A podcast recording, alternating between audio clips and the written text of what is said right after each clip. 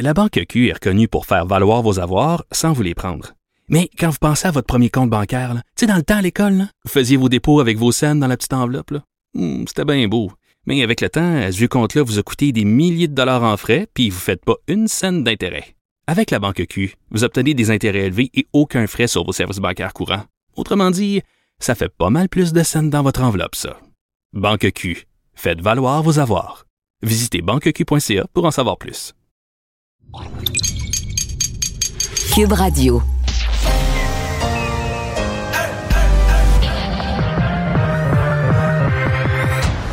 Deux, deux, deux, deux, deux, deux animateurs cohérents, deux visions différentes. Une seule émission, pas comme les autres. Mario Dumont et Vincent Dessureau. Cube, Cube Radio. Bonjour tout le monde, bienvenue à l'émission. C'est jeudi. On avance dans le mois de décembre euh, pour ceux qui euh, des vacances quelque part au temps de Noël. Vous êtes peut-être comme moi. là, on commence, on est à l'étape où on commence à compter un peu les euh, journées après un automne qui a été exigeant. Euh, bonjour Vincent. Salut Mario.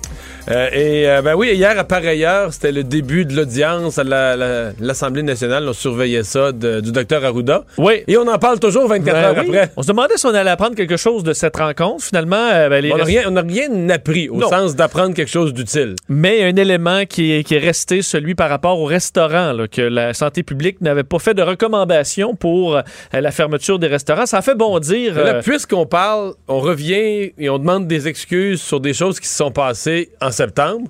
T'as fouillé, t'es retourné dans les archives du mois de septembre. Ouais, j'allais refouiller à écouter les points de presse à l'époque. Qu'est-ce que disait M. Arruda? Qu'est-ce que disait M. Legault euh, sur la fermeture des restaurants Oh. et la santé publique? C'est intéressant. Je vous fais écouter l'extrait dans les prochaines minutes. Et tout de suite, on va rejoindre l'équipe de 100% Nouvelles et Paul Larocque à LCN. 15h30 minutes, c'est le moment de joindre Mario Dumont en direct dans son studio de Cube Radio. Salut Mario, salutations à tes auditeurs euh, également. Bien sûr, on va se parler dans un instant de, euh, de, de l'effet Arruda, ses, ses propos sur les restaurateurs. Mais Mario, euh, l'autre nouvelle de la journée, c'est euh, le dépôt de ce rapport d'étape de la protectrice du citoyen. tu as vu que moi, tu as eu le temps de, de le parcourir également.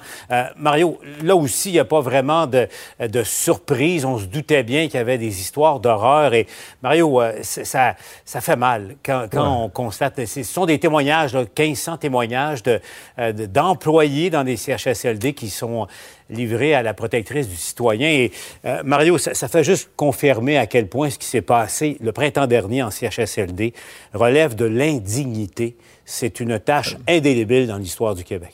Ouais. On apprend quand même des choses. Euh, des- c'est sûr qu'il y a des grands bouts qu'on savait. le manque d'équipement. Encore là, on dit que c'est, un membre du personnel sur deux qui, a, manqué d'équipement. Et ça, ça tient pas compte d'un autre fait, c'est que euh, ceux qui disent qu'il manquait pas d'équipement, souvent, ils ils l'utilisaient d'une façon...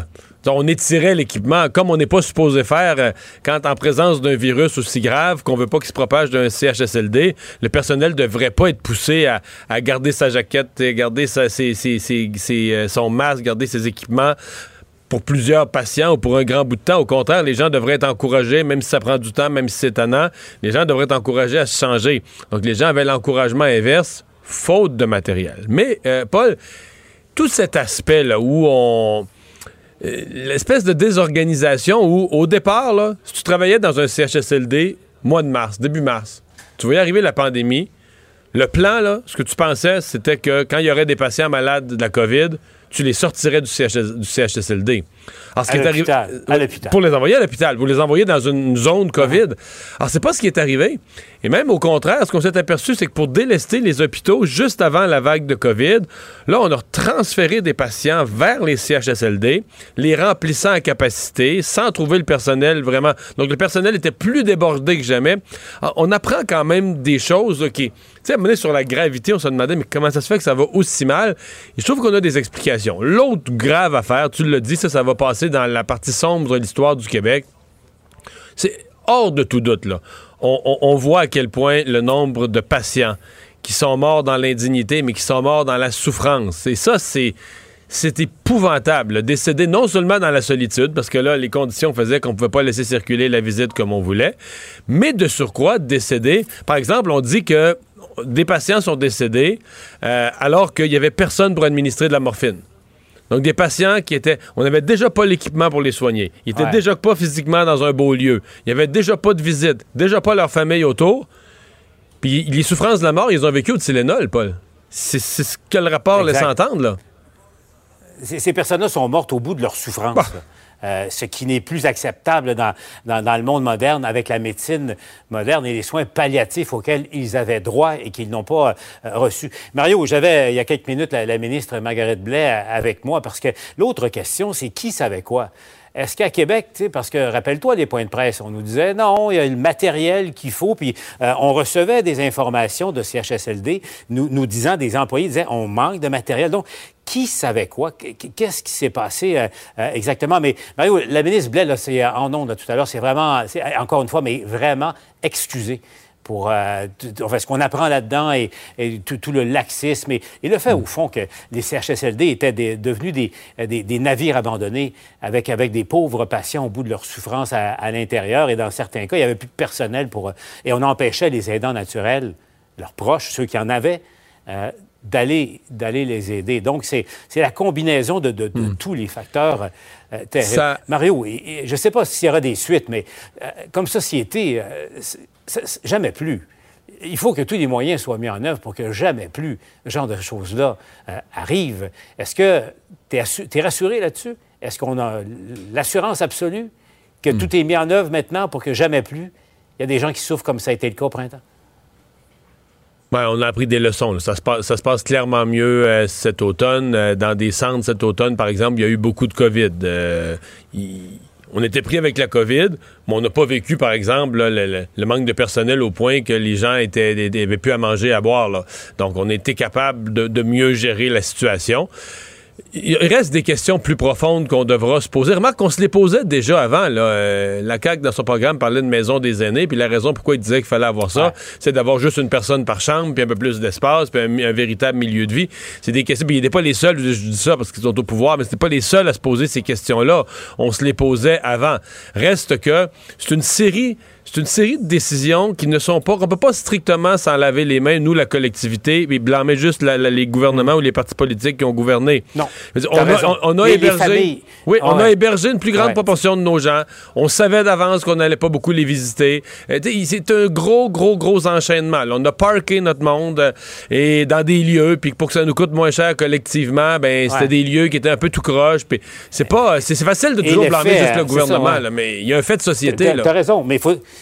Et et l'effet pervers des, des réformes successives ont fait en sorte que euh, les, les CHSLD sont devenus des, Ouais. des institutions désincarnées de leur communauté, de leur milieu euh, euh, également. Et ça, ça a entraîné justement le fait que euh, ça- il y a des gens au- en bout de course qui ont, qui ont été abandonnés. Donc, on verra pour, pour la suite de, de, de ce- mais je rappelle, c'est un rapport d'étape.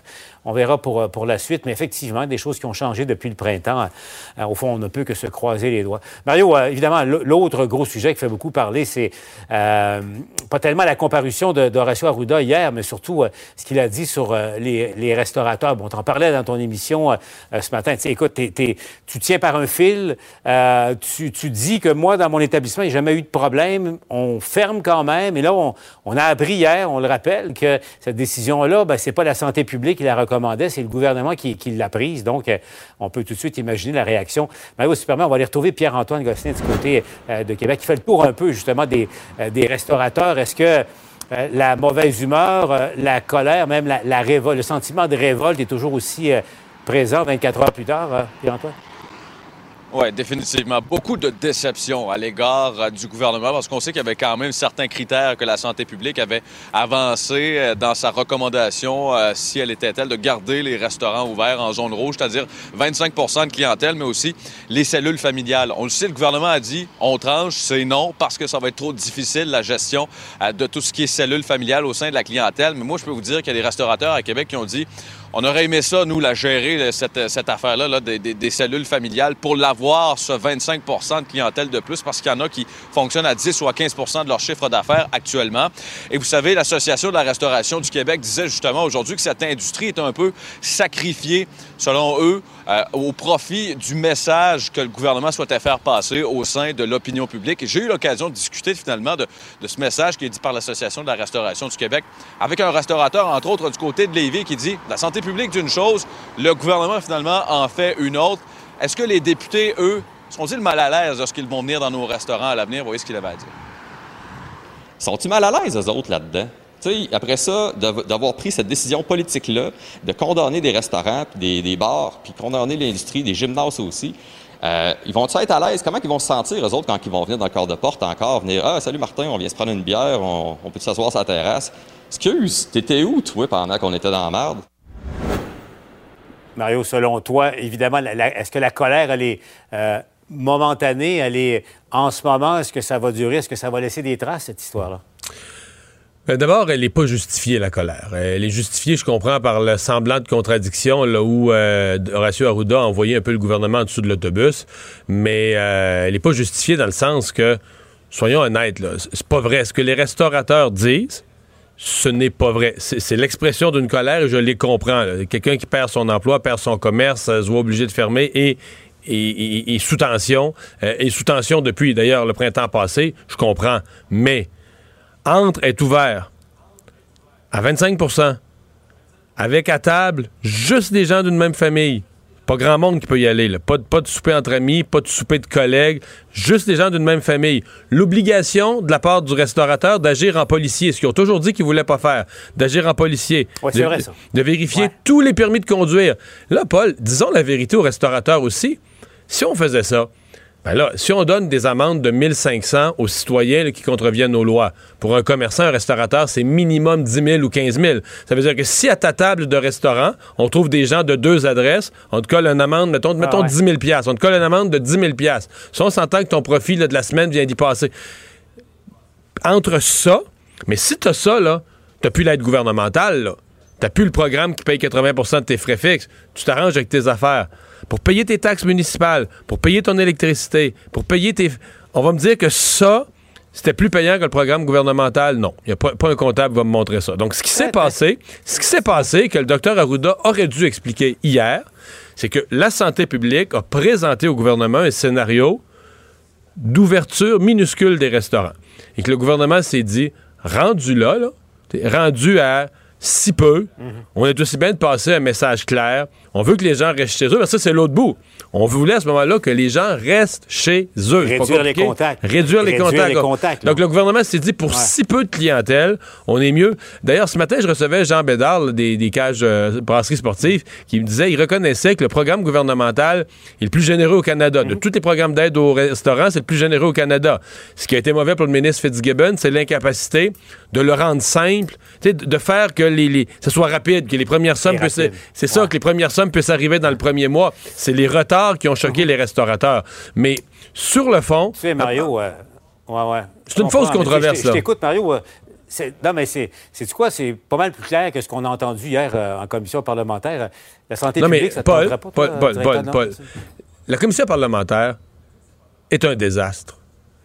C'était la journée où M. Legault avait dit il faut clarifier le message. Parce que y le gouvernement avait trois, quatre choix, dont celui de fermer tout à Noël, et ça semble pas tenter, là, ça, vraiment, on semble vouloir éviter ça. Donc, un des autres choix, c'était de dire on n'ajoute pas de nouvelles mesures, mais les mesures existantes, là, on serre la vis. Hein? C'était un des choix. Dire on garde les Ouais. mesures existantes, mais on les fait appliquer sévèrement. Et c'est ce que le gouvernement avait annoncé. Et la fameuse alerte là, qui est rentrée sur nos selles, là, c'était quoi le but de ça? C'était de dire, hey, là, faut que ce soit clair, puis clair, puis plus que clair. Ça a insulté du- des gens, d'ailleurs, je sais pas pourquoi, mais en tout cas, il y a une alerte pour rendre ça clair. Mais on fait tout pour rendre le message clair jusqu'à 2h30 l'après-midi. Puis à 3h, on embrouille le message bien solide dans cette commission parlementaire-là. Hey. Le- la vraie alerte est survenue plus tard euh, au Salon Rouge de l'Assemblée Ouais, c'est nationale. une autre façon de le voir. Mario, écoute, Mario, on me dit que ça bouge du côté de la, conférence des, euh, des premiers ministres. On sait qu'il y a question de gros sous. Euh, allons retrouver euh, Raymond Fillon du côté d'Ottawa. Raymond, qu'est-ce qui se passe en coulisses? On le rappelle, les premiers ministres des provinces, François Legault, entre autres, et Justin Trudeau, et de cette réunion-là. Oui, effectivement. Ça devait se terminer aux alentours de 15h30. Au, au cours des dernières minutes, on me disait qu'elle était toujours en cours, cette rencontre virtuelle des premiers ministres. Et parmi les choses qui ont fait l'objet de, de discussions corsées, c'est la fameuse question des transferts en santé. On sait que les premiers ministres, dont François Legault, réclament une augmentation substantielle des transferts fédéraux en santé, là, 28 milliards de plus par année de façon récurrente du gouvernement fédéral. Euh, ce qu'on me dit, c'est que M. Trudeau a reconnu qu'il devrait y avoir une augmentation, mais qu'il ne s'est engagé à rien. Euh, il n'y a aucun chèque là, qui, a, été donné euh, aujourd'hui au premier ministre. Il n'y a aucun chèque de garantie non plus. Alors, ce que je comprends, là, c'est que ça devra faire l'objet d'autres discussions plus tard. On aura des précisions là-dessus euh, probablement en fin d'après-midi. Il a beaucoup été question de la vaccination également. C'est un point très important à l'ordre du jour et François Legault en a parlé publiquement ce matin. Le fameux vaccin contre la COVID-19. On me dit que les premiers ministres se sont engagés notamment à combattre la désinformation, promouvoir la vaccination, essayer de convaincre les récalcitrants à aller se faire vacciner dès que possible. On me dit que le fédéral s'est engagé à couvrir les coûts du vaccin. Est-ce qu'on veut dire les vaccins et la vaccination? Ça, c'est pas tout à fait clair. On attend des précisions, évidemment, en fin d'après-midi. M. Trudeau qui doit prendre la parole avec la docteure Theresa Tam et le major général Danny Fortin, chargé de la logistique, aux alentours de 16h30. Il y a aussi eu des discussions, Paul, évidemment, sur les soins de longue durée, là, ces fameuses normes nationales pour les soins dont il est question depuis plusieurs semaines maintenant. Euh, semble-t-il que ça a brassé un peu. On aura plus de détails plus tard.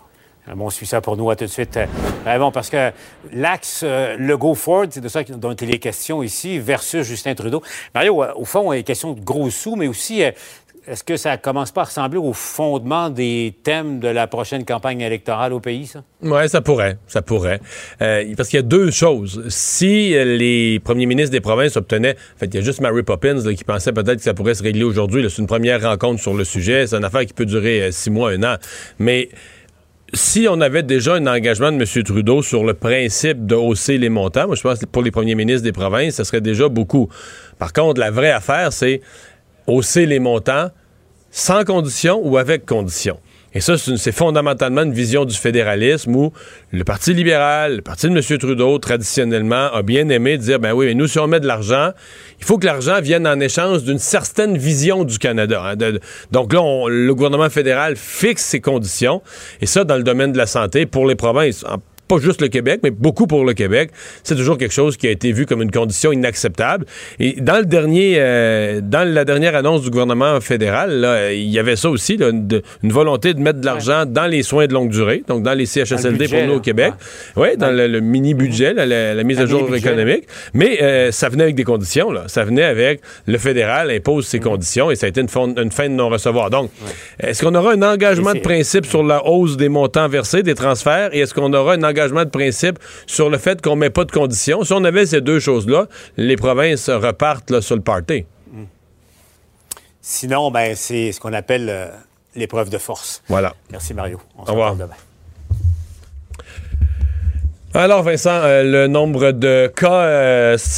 On dit que si on enlève l'espèce de problème informatique qui avait créé 2000 cas dans la journée de samedi, c'est aujourd'hui le, sommet de tous les temps. Oui, avec 1842 cas, donc très élevé. On s'approche en fait d'un 2000 solide, euh, malheureusement, dans les prochains jours peut-être. On verra la tendance. 33 nouveaux décès, c'est élevé aussi. Hospitalisation plus 4. Soins intensifs moins 9, toutefois. Par région, Saguenay 82, Capitale-Nationale près de 200, 180 Montréal, toujours très élevé à 648. La Montérégie, 207. On voyait qu'en Ontario aussi, c'est très élevé. 1983. Euh, euh, c'est un nouveau record pour euh, l'Ontario également. S'ajoutait 35 décès. Et un des chiffres qui sera surveillé aujourd'hui, c'est les États-Unis. Hier, on a dépassé les 3000 morts. C'est un record. et rien nous montre que c'est pour baisser pour aujourd'hui. On pourrait peut-être même dépasser ça. Hier, on avait plus de 200, 220 000 cas. Donc, la situation qui se, dégrade aux États-Unis, ce sera surveillé de près. Bien, on l'a mentionné tout à l'heure, euh, c'est une euh, controverse qui dure depuis hier. Les restaurateurs qui sont choqués, qui ont l'impression d'avoir été, bon, tout a été dit, là, sacrifié par le gouvernement. Mais est-ce que vraiment Horacio Arruda, euh, hier, dit, nous, on aurait été prêts à laisser les restaurants ouverts, c'est le gouvernement qui a décidé de les refermer. T'es retourné voir au mois de septembre. Oui, allez fouiller le 20. Parce que c'est le 28 où on a fait cette annonce-là. Le 29, on était un peu dans, le- dans le débrief de tout ça. Plusieurs questions pertinentes des journalistes qui amenaient les questionnements euh, du, des milieux qui étaient reconfinés, là, dont le milieu de la restauration. Et euh, un, journaliste pose la question à François Legault. Et la question est assez claire. Est-ce que la santé publique vous a fait un avis euh, concernant euh, la fermeture des... qui recommande la fermeture des restaurants? Je vous ai fait un montage. La réponse était quand même longue, celle de M. Legault, surtout celle de M. Arruda, mais je vous ai vraiment gardé l'essence sur le fait que M. Legault ne dit pas qu'il y a eu une recommandation, dit que c'est un, échange, c'est échange, c'est une discussion qui se fait avec la santé publique. Et M. Arruda était égal- également clair sur le fait qu'il est en gros solidaire avec cette décision euh, de François Legault. Je vous fais entendre ça, c'était le 29 septembre dernier. Est-ce que vous avez eu, de la part de M. Arruda, une directive de fermer les bars et les restaurants? Bien, la façon que ça fonctionne, c'est qu'on a continuellement des discussions. C'est pas noir ou blanc. On a continuellement des discussions. Ce que je comprends, c'est que le docteur Arruda est d'accord avec les mesures qui ont été annoncées hier. Actuellement, là, on est obligé de donner un gros coup de barre pour que les gens se ressaisissent et comprennent. Moi, je pense que c'est dans cette perspective-là que le gouvernement l'a fait. Et moi, je tiens à vous dire aussi quelque chose, c'est que s'il y a une décision que le gouvernement avec laquelle je suis absolument inconfortable et que je pense qui porte préjudice euh, euh, comme tel, je ne serai pas ici au point de presse pour l'annoncer en, en compagnie du gouvernement. Et ici, il n'y a pas de réponse simple. Vous allez pas fermer quelque part, les gens vont dire que vous auriez dû fermer ce secteur-là. Je, je- vais vous le dire, c'est un équilibre excessivement fragile, mais j'espère que les gens vont comprendre le message de base. Il expliquait un peu, plus, un, peu, un peu avant dans cette réponse-là que c'est le fruit d'une discussion et à la fin qu'on arri- on arrive au point de presse avec une position qui, euh, qui est solidaire. Donc la santé publique est solidaire de cette décision, même si elle provient du gouvernement et pas de la santé publique nécessairement. Alors je sais pas si tu, tu, tu trouves que ça, ça, ça, ça- ça suit Ben, un peu ce qu'on savait. Tout à fait. Complètement. Et il n'a pas, pas menti. François Legault n'a pas dit qu'il y avait une recommandation du, de la santé publique du tout. Non, en fait, la, la question pour moi, là, c'est une, une fausse controverse. Euh, si on interprète ce qu'a dit le docteur Arruda hier, puis le Massé, là, qui ensuite est venu un peu réparer parce que je pense qu'il s'est rendu compte de l'ampleur de la gaffe, là, la santé publique a dit il y a un scénario où on pourrait permettre de, rester, de garder les restaurants ouverts. Donc, plutôt que 50% ce serait 25 des, des, des plats pour encore plus créer de distanciation. Et aux tables, il faudrait qu'on vérifie. Et là, on s'entend à ce que les restaurateurs ont toujours dit qu'ils ne voulaient pas faire. Là. Oui, Prendre les vérifier les pièces d'identité, l'adresse. d'identité, l'adresse et s'assurer qu'à la même table ne se retrouvent que des gens de la même adresse. Ça, c'était les conditions. Alors, le gouvernement a décidé, peut-être que ça aurait dû en fin détail comme ça, mais à l'époque, les deux ont dit, garde, on est solidaires de la décision.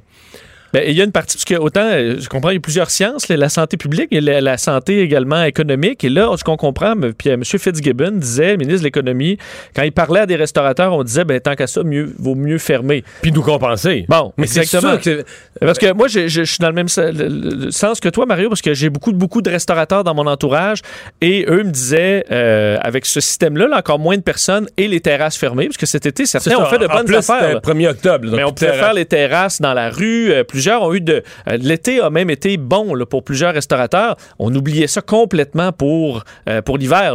Et là, avec encore moins de monde, c'est pas vrai que tous les restaurateurs euh, euh, sont d'accord avec ça. d'abord, il y en a un paquet qui aurait fermé. Mais là, c'est parce que les restaurateurs, je pense que c'est plus rationnel. C'est comme. C'est comme c'est l'expression d'une colère qui était accumulée. Puis, puis euh, Horacio Arruda, Arruda a comme levé le couvercle de la marmite, puis la, la pression sort. Mais en Suède, où c'est tout, où c'est ouvert, les, les restaurateurs gueulent parce que leurs restaurants sont vides. Parce que oui, parce que le gouvernement dit aux gens restez chez vous. Ça, c'est Donc là, tu as 25% de. Tu es dans une société où t'as- t'as pas, tout le monde est encouragé à rester chez eux. Tu as le droit à remplir ton restaurant à 25% de gens, pas d'amis, pas, pas de couple, juste des gens qui vivent à la même adresse. Même pas de couple qui se fréquentent. Là. Ah non. Puis là, faut que tu mettre un système d'amende. Parce que si tu implantes ça, faut que tu mettre un système d'amende de fou, des 10-15 000 piastres d'amende, en cas où des gens sont de la même, de la- pas de la même adresse, sont à la même table. C'est évident que le gouvernement et Fitzgibbon, euh, le go de regarder ça, ils ont dit c'est pourri ça là. Fait qu'on est mieux de faire un on est mieux défermer. En même temps, c'est vrai que ça passe un message à la société de dire Regarde, on reste chez soi. là. Pour quelques semaines, on reste chez soi. Et de mettre en place un programme.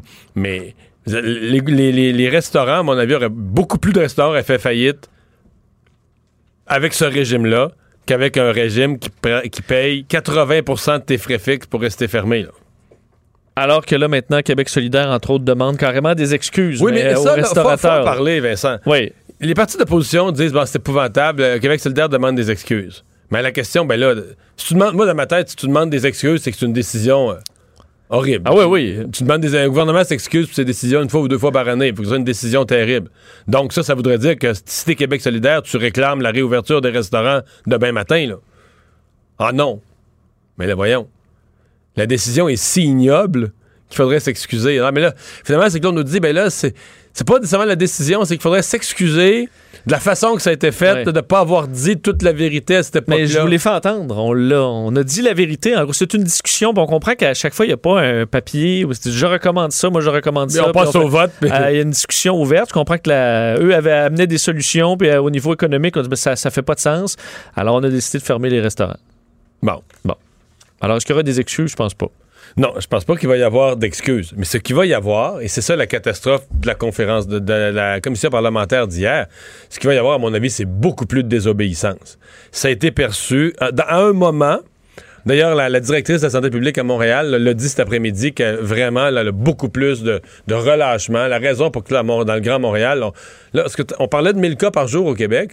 Là, on est, d'après moi, demain, après, d'ici 3-4 jours, on va être à 1000 cas par jour dans le Grand Montréal. Montréal, rive sud, Laval. C'est ça la réalité. Et la, directrice de la santé publique de Montréal disait il n'y a pas de mille et une raisons, c'est pas des éclosions, c'est pas les écoles. Il y en a tout le temps eu, il continue d'en avoir. C'est vraiment dans la société, c'est vraiment les gens qui relâchent, c'est vraiment les gens. Euh, et donc, euh, moi, je pense qu'on n'a rien vu. Les gens vont utiliser l'espèce d'esprit de confusion, la colère des restaurateurs, tout ça va se mélanger dans un.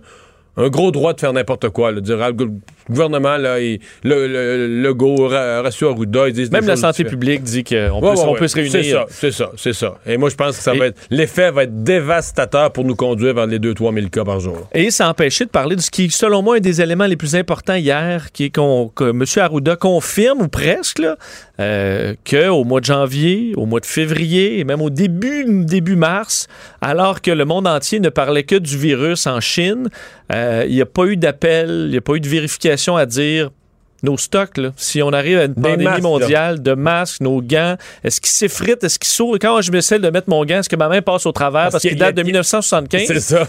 Euh, Est-ce qu'on pourrait peut-être renouveler nos stocks alors que c'est un peu ce, ce- ce qu'on souhaite de notre directeur de santé publique, un- d'avoir un peu ce pas d'avance? Ben, il ne l'avait pas. C'est ce qu'on a appris hier. Merci. Culture et société.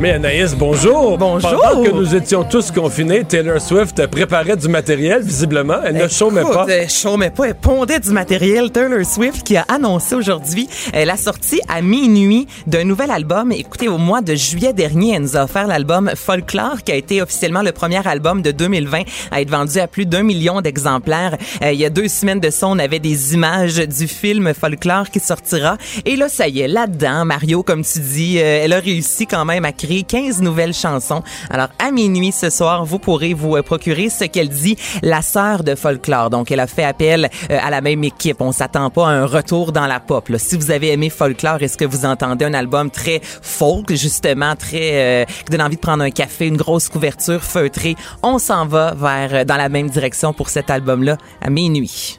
Parce qu'en plus, elle est en train de refaire, oui. elle n'a pas terminé, de refaire tout son vieux matériel là, pour euh, pouvoir en reprendre possession après son Exactement. conflit. Alors, elle est dans le jus. euh. Ah, elle est dans le jus bien raide, là, comparativement à beaucoup, euh, à d'autres artistes qui ont peut-être pris ça un peu plus relax, mais mettez ça à l'horaire. Ben, à l'horaire, vous allez dormir sans doute, là, mais demain, je peux vous garantir que cet album-là va se vendre comme des petits pains chauds si on regarde le, le succès que Folklore a connu cet été. Elle se tient occupée comme les cowboys fringants? Est-ce que vous avez vu passer cette bande-annonce-là aujourd'hui du non. film? C'est, écoutez, c'est L'Amérique pleure et c'est vraiment l'année, en fait, des Cowboys fringants. Là, je vous fais entendre un extrait de la bande-annonce. Mais il n'y a pas de parole. Alors, ce qu'on nous montre, c'est un concert-événement. Donc, on a interprété les 16 chansons de l'Amérique pleure. Mais un peu partout au Québec, les gars, C'est beau, ça a juste aucun bon sens. On voit autant le rocher percé que le- la, la- la- la formation enregistrée dans un champ de maïs avec des drones. On a filmé des routes enneigées. Il y a des lacs, donc on découvre ah, vraiment, on redécouvre si vous connaissez bien comme Mario votre Québec ou vous allez découvrir le Ouais, Québec. mais. euh, mais l'Amérique pleure, parce que ça, c'est beau, là. L'Amérique pleure pas. Ben, la- l'Amérique a en masse pleuré. Moi, je te Ah, dirais, là.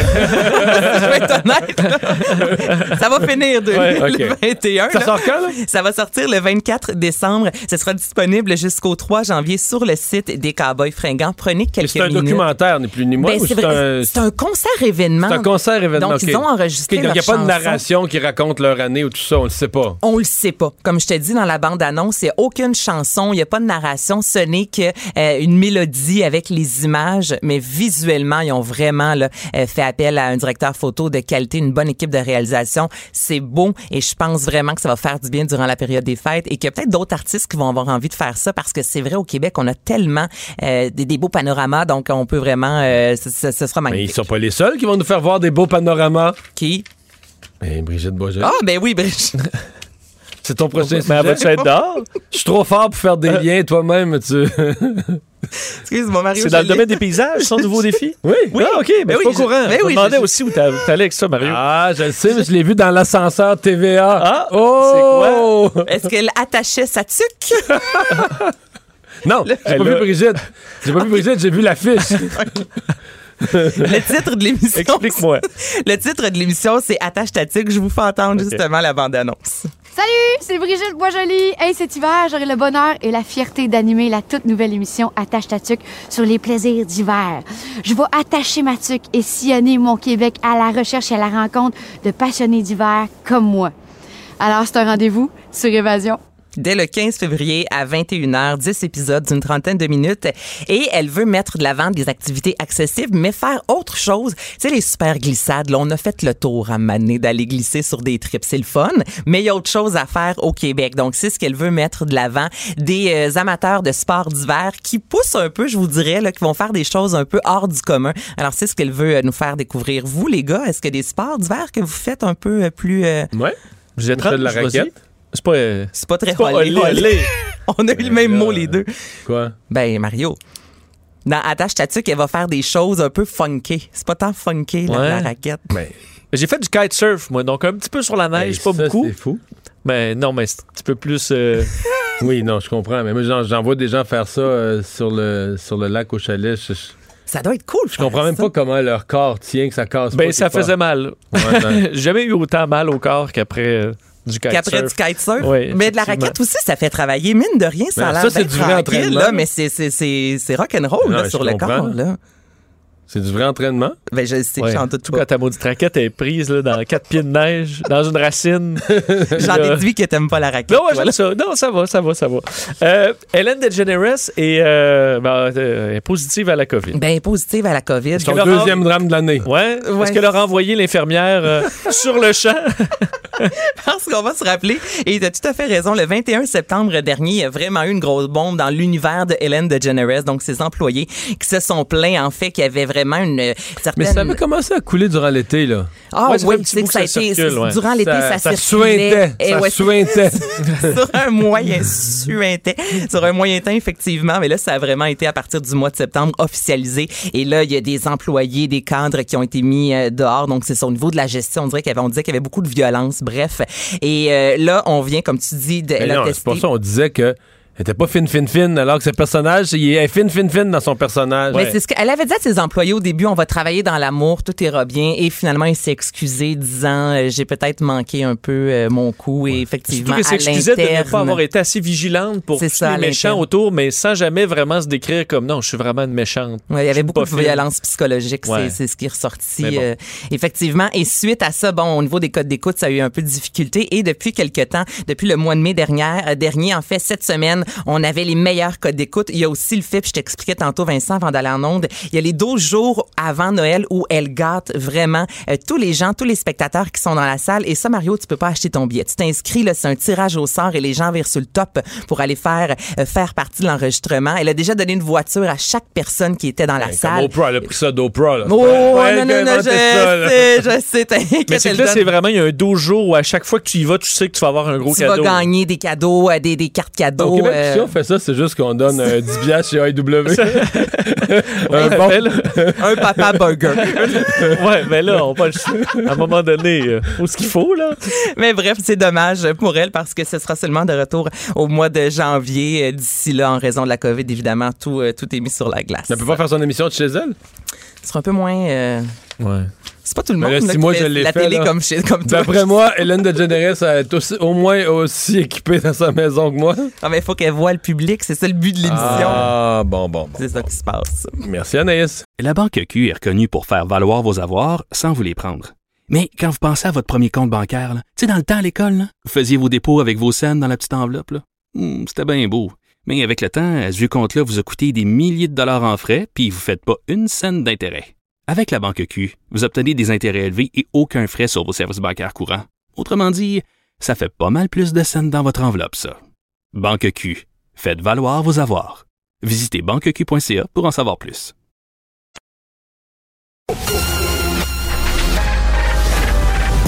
Mario Dumont et Vincent Dessureau. Des propos crédibles, avec des fois un brin de sarcasme. Ben, quand les nouvelles sont moins crédibles. Mario Dumont et Vincent Dessureau. Cube Radio. Bon, d'habitude, quand on dit une bombe au niveau de la pornographie, on parle pas de ça. Effectivement. On parle d'autre chose.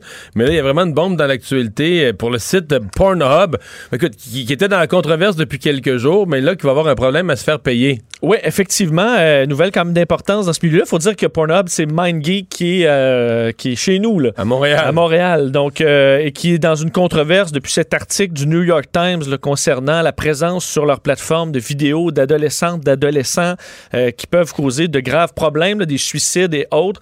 Euh, mais Mastercard et Visa, les deux qui décident, on sait qu'ils étaient euh, dans l'air, qu'ils avaient dit qu'on a enquêté présentement sur euh, ce dossier-là chez Pornhub et MindGeek. Eh bien, Mastercard et Visa, les deux, dans les dernières minutes, viennent d'annoncer euh, que euh, on bloquait les transactions faites grâce à leur carte de crédit sur la plateforme. Donc, Mastercard, dans les dernières heures, disait qu'ils avaient confirmé, après leur, bon, leur enquête, confirmé de la violation de leurs standards et euh, donc annonçait que la compagnie euh, terminait de son, euh, sa, sa collaboration avec ce site-là. À peu près le même son de cloche chez Visa qui donc bloque. Eux, ils disent en attendant, font suspend en attendant le résultat de leur enquête. Alors, eux, c'est pas terminé, mais suspendent. Alors, il faut dire Ben, que J'ai l'impression que Pornhub va se débattre, réagir pour annoncer une série Ils- de. Ils l'ont fait euh, avant hier. Ouais. Et c'est quand même des annonces assez costaudes parce qu'on annonçait Ouais, parce que là, un- une nouvelle personne, un nouvel abonné pourra pas rien publier. là, Exact, ce qui est un peu la base, le, sy- le système de Pornhub, c'est que n'importe qui peut y mettre du contenu. Tu deviens membre, Et tu là, mets tes vidéos. Ça, c'est bloqué. Ce sera seulement ce qu'on appelle leur, un système de modèle là, où tu réussis à te, te- te faire confirmer ton identité, même à être monnayé pour tes vidéos. Et euh, j'ai l'air de connaître ça, parce que j'ai fait une chronique avec Richard là-dessus mardi. Euh, seuls les utilisateurs approuvés pourront le, pourront pourront le faire. déposer des vidéos. et des compagnies dans le domaine-là euh, réputées. Euh, par contre, on dit en 2021, il y aura un système de vérification plus simple pour pouvoir permettre un peu à monsieur et madame tout le monde de- de- de- de- d'alimenter le site, mais c'est vraiment euh, un coup dur pour euh, la plateforme. L'importateur privé de vin, l'agence d'importation, le vin dans les voiles sur sa page Facebook aujourd'hui, qui se plaint du fait que le service de police de la ville de Montréal multiplie les visites surprises dans les restaurants pour vérifier les timbres sur les bouteilles d'alcool. On parle d'un certain harcèlement euh, des restaurateurs, entre autres parce qu'on veut voir si les restaurateurs ne ne pas trop de vin. On a permis aux restaurateurs de livrer une bouteille, je pense, avec un repas. Euh, Il y a d'autres restaurateurs qui demandent carrément le droit de livrer des bouteilles de vin, même sans accompagner un repas. Julie Audette est cofondatrice de cette agence Vin dans les voiles, euh, représentant dans vin d'importation privée. Bonjour, Madame Audette. Bonjour Mario. Qu'est-ce que vous euh, reprochez à- au, au SPVM? Qu'est-ce que vous vivez? Ben, en fait, c'est des, in- des interventions euh, qu'on trouve un petit peu exagérées, surtout que la vente de vin euh, ne- n'est pas limité à une bouteille pour les restaurateurs qui ont une offre pour emporter. OK, donc les gens qui ont les gens qui ont des repas pour rapporter peuvent livrer plus qu'une bouteille de vin. Euh, oui, en fait, ce qui est arrivé, là, c'est qu'un de nos clients s'est fait dire par la police qu'il avait qu'elle n'avait pas le droit de vendre plus d'une bouteille de vin avec un repas pour emporter. Ah, OK. Donc, euh, et là, la police euh, fait une surveillance comme accrue, là, présentement. Oui, on dirait bien. OK. Vous, la, la- loi euh, a, été changée récemment. Il y a quel, ben, la loi, mais la réglementation de la loi a été changée pour permettre ça. En fait, ça a toujours été permis de vendre de- des bouteilles de vin avec un repas pour emporter. Euh, donc, euh, on, on comprend pas trop pourquoi le, SPVM euh, est en train de dire aux restaurateurs qu'ils ont, ils doivent se limiter à une bouteille. On a même vérifié avec un juriste euh, qui a travaillé sur la réforme de la loi et il nous a confirmé qu'il n'y avait pas de, c'était pas clairement indiqué euh, un nombre limite de vente de bouteilles. Il faut que ça soit accompagné d'un repas. Et évidemment, on parle de gros bon sens ici. Là. Si c'est euh, un hamburger avec euh, 150 bouteilles, on s'entend que là, il n'y a pas de gros bon sens, mais c'est les, les- les restaurateurs qui font euh, de la vente pour emporter peuvent vendre du vin pour emporter Hmm. également. Mais est-ce que vous savez, euh, parce que bon, je comprends que les, euh, les policiers là, soient aux aguets pour des, des gros rassemblements, euh, qu'ils soient nerveux là, de, de, de, de, la contamination, là. Euh, surtout dans la région de Montréal, il y en a beaucoup ces jours-ci. Mais est-ce qu'ils ont reçu un mandat? Est-ce que vous avez l'impression qu'il y a une autorité qui leur a don- a donné un mandat particulier sur les, les, livraisons de bouteilles de vin? Écoutez, je j'ai aucune idée, mais on remarque que ces euh, interventions-là sont, très nombreuses dans les derniers temps et on se questionne à savoir quelles sont les motivations derrière ça. OK. Euh, là, vous demandez de l'aide. Vous demandez Ben des oui, interventions. en fait, on- on- on- oui, on veut que ça arrête, cette, euh, ce, ce genre de, de harcèlement. On va pas euh, crier intimidation, mais ça ressemble à ça. Et euh, écoutez, nous, s'il faut, là, en fait, nous, ce qu'on on- on demande, c'est que la mairesse Valérie Plante dise à ses policiers de mettre la pédale douce. Euh, écoutez, ça n'a aucun bon sens. là. Les, les- les restaurateurs en arrachent tellement ces temps-ci. En plus, il faut commencer à, à se pointer. OK, vérifier les timbres, c'est légal. Ils ont le droit de faire ça, c'est leur travail. Mais commencer à dire euh, qu'ils n'ont pas le droit de, de vendre plus qu'une bouteille de vin, ça, c'est juste mal interpréter la loi.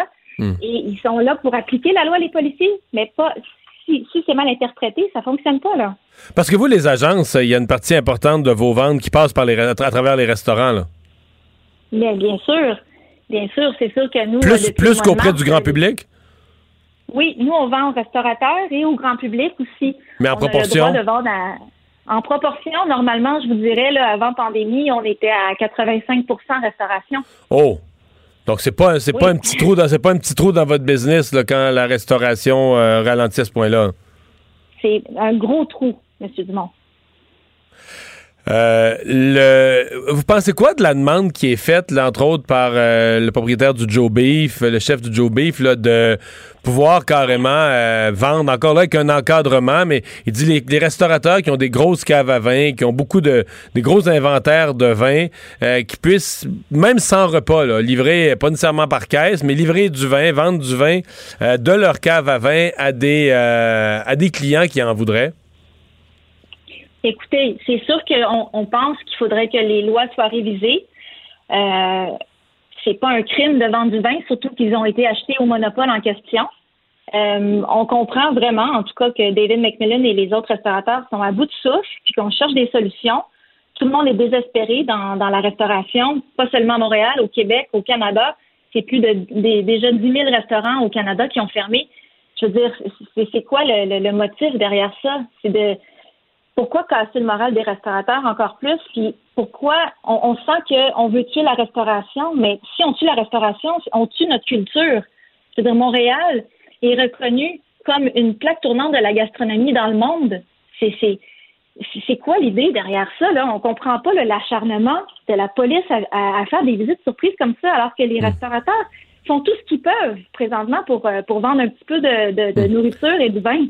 Donc, dans votre message Facebook, vous demandez l'appui. Bon, vous l'avez dit tout à l'heure, la mairesse Valérie Plante, vous demandez son appui. Vous lui demandez d'intervenir auprès de son service de police. Vous demandez de l'appui, par exemple, de euh, la Chambre de commerce de Montréal. Vous vous adressez aussi euh, au, euh, gouvernement Legault. Est-ce que vous avez eu jusqu'à maintenant des, réactions, euh, des gens qui vous ont appuyé, des gens que vous avez ou qui vous ont contacté en autorité? Non, pas pour l'instant. OK. Mais euh, votre, euh, votre message est, est lancé. Ben, merci de nous avoir parlé. euh, puis euh, bonne chance avec la suite. Merci beaucoup. Au revoir. Julie Odette, cofondatrice de l'agence 20 dans les voiles. C'est certain, j'ai- j'ai j'ai l'impression qu'il me manque des détails. Je serais curieux d'avoir l'autre côté de la médaille, mais je trouve certainement pas que c'est une bonne période là, euh, pour harceler des gens. Mais c'est sûr que la vente de vin au Québec, on a tellement peur de briser le monopole de la SAQ. Quand on touche à ça, on va s'arrêter. La Banque Q est reconnue pour faire valoir vos avoirs sans vous les prendre. Mais quand vous pensez à votre premier compte bancaire, tu sais, dans le temps à l'école, vous faisiez vos dépôts avec vos scènes dans la petite enveloppe. Hmm, C'était bien beau. Mais avec le temps, à ce compte-là vous a coûté des milliers de dollars en frais, puis vous ne faites pas une scène d'intérêt. Avec la Banque Q, vous obtenez des intérêts élevés et aucun frais sur vos services bancaires courants. Autrement dit, ça fait pas mal plus de scènes dans votre enveloppe, ça. Banque Q. Faites valoir vos avoirs. Visitez banqueq.ca pour en savoir plus. Les autres. Mario Dumont et Vincent Dessureau. Joignez-vous à la discussion. Appelez ou textez le 187 Cube Radio 1877 827 2346. C'est le moment de parler de sport. Jean-François Barry, salut. Bonjour, messieurs. Alors, euh, équipe Canada euh, junior, ça approche, ça commence le jour de Noël même, je pense, hein? Écoute, euh, là, tu me poses une bonne Ouais, il me question. semble que oui. Il me semble que c'est le 20 24 ou le 20 mai. Je pense que c'est même le 25. Et donc, euh, un espoir québécois qui est retranché. Oui, en tout cas, je sais pas quand ça commence, mais je sais que les coupures, elles, sont euh, commencées. Oui. Donc, Hendrix Lapierre, aujourd'hui, s'est fait retrancher. Euh, ben, Hendrix Lapierre, là, si vous ne savez pas c'est qui, c'est le jeune qui a joué pour les Saguenayens de Chicoutimi, qui joue d'ailleurs toujours pour les Saguenayens, qui a eu des symptômes de commotion toute l'année passée. Il a quand même été repêché cette année en première ronde par les Capitals de Washington. Et euh, ben, moi, je pensais qu'il allait se tailler une place. On l'avait placé sur un trio avec Cole Perfetti. Euh, ça, c'est un, un jeune espoir qui est sorti, je pense, septième cette année lors du dernier repêchage. Et les deux avaient fait des flémèches lors de la Coupe, coupe euh, Linka Gretzky. Donc, euh, on lui a donné toutes les chances. Euh, malheureusement, ça n'a pas fonctionné, puis on a décidé de le retrancher.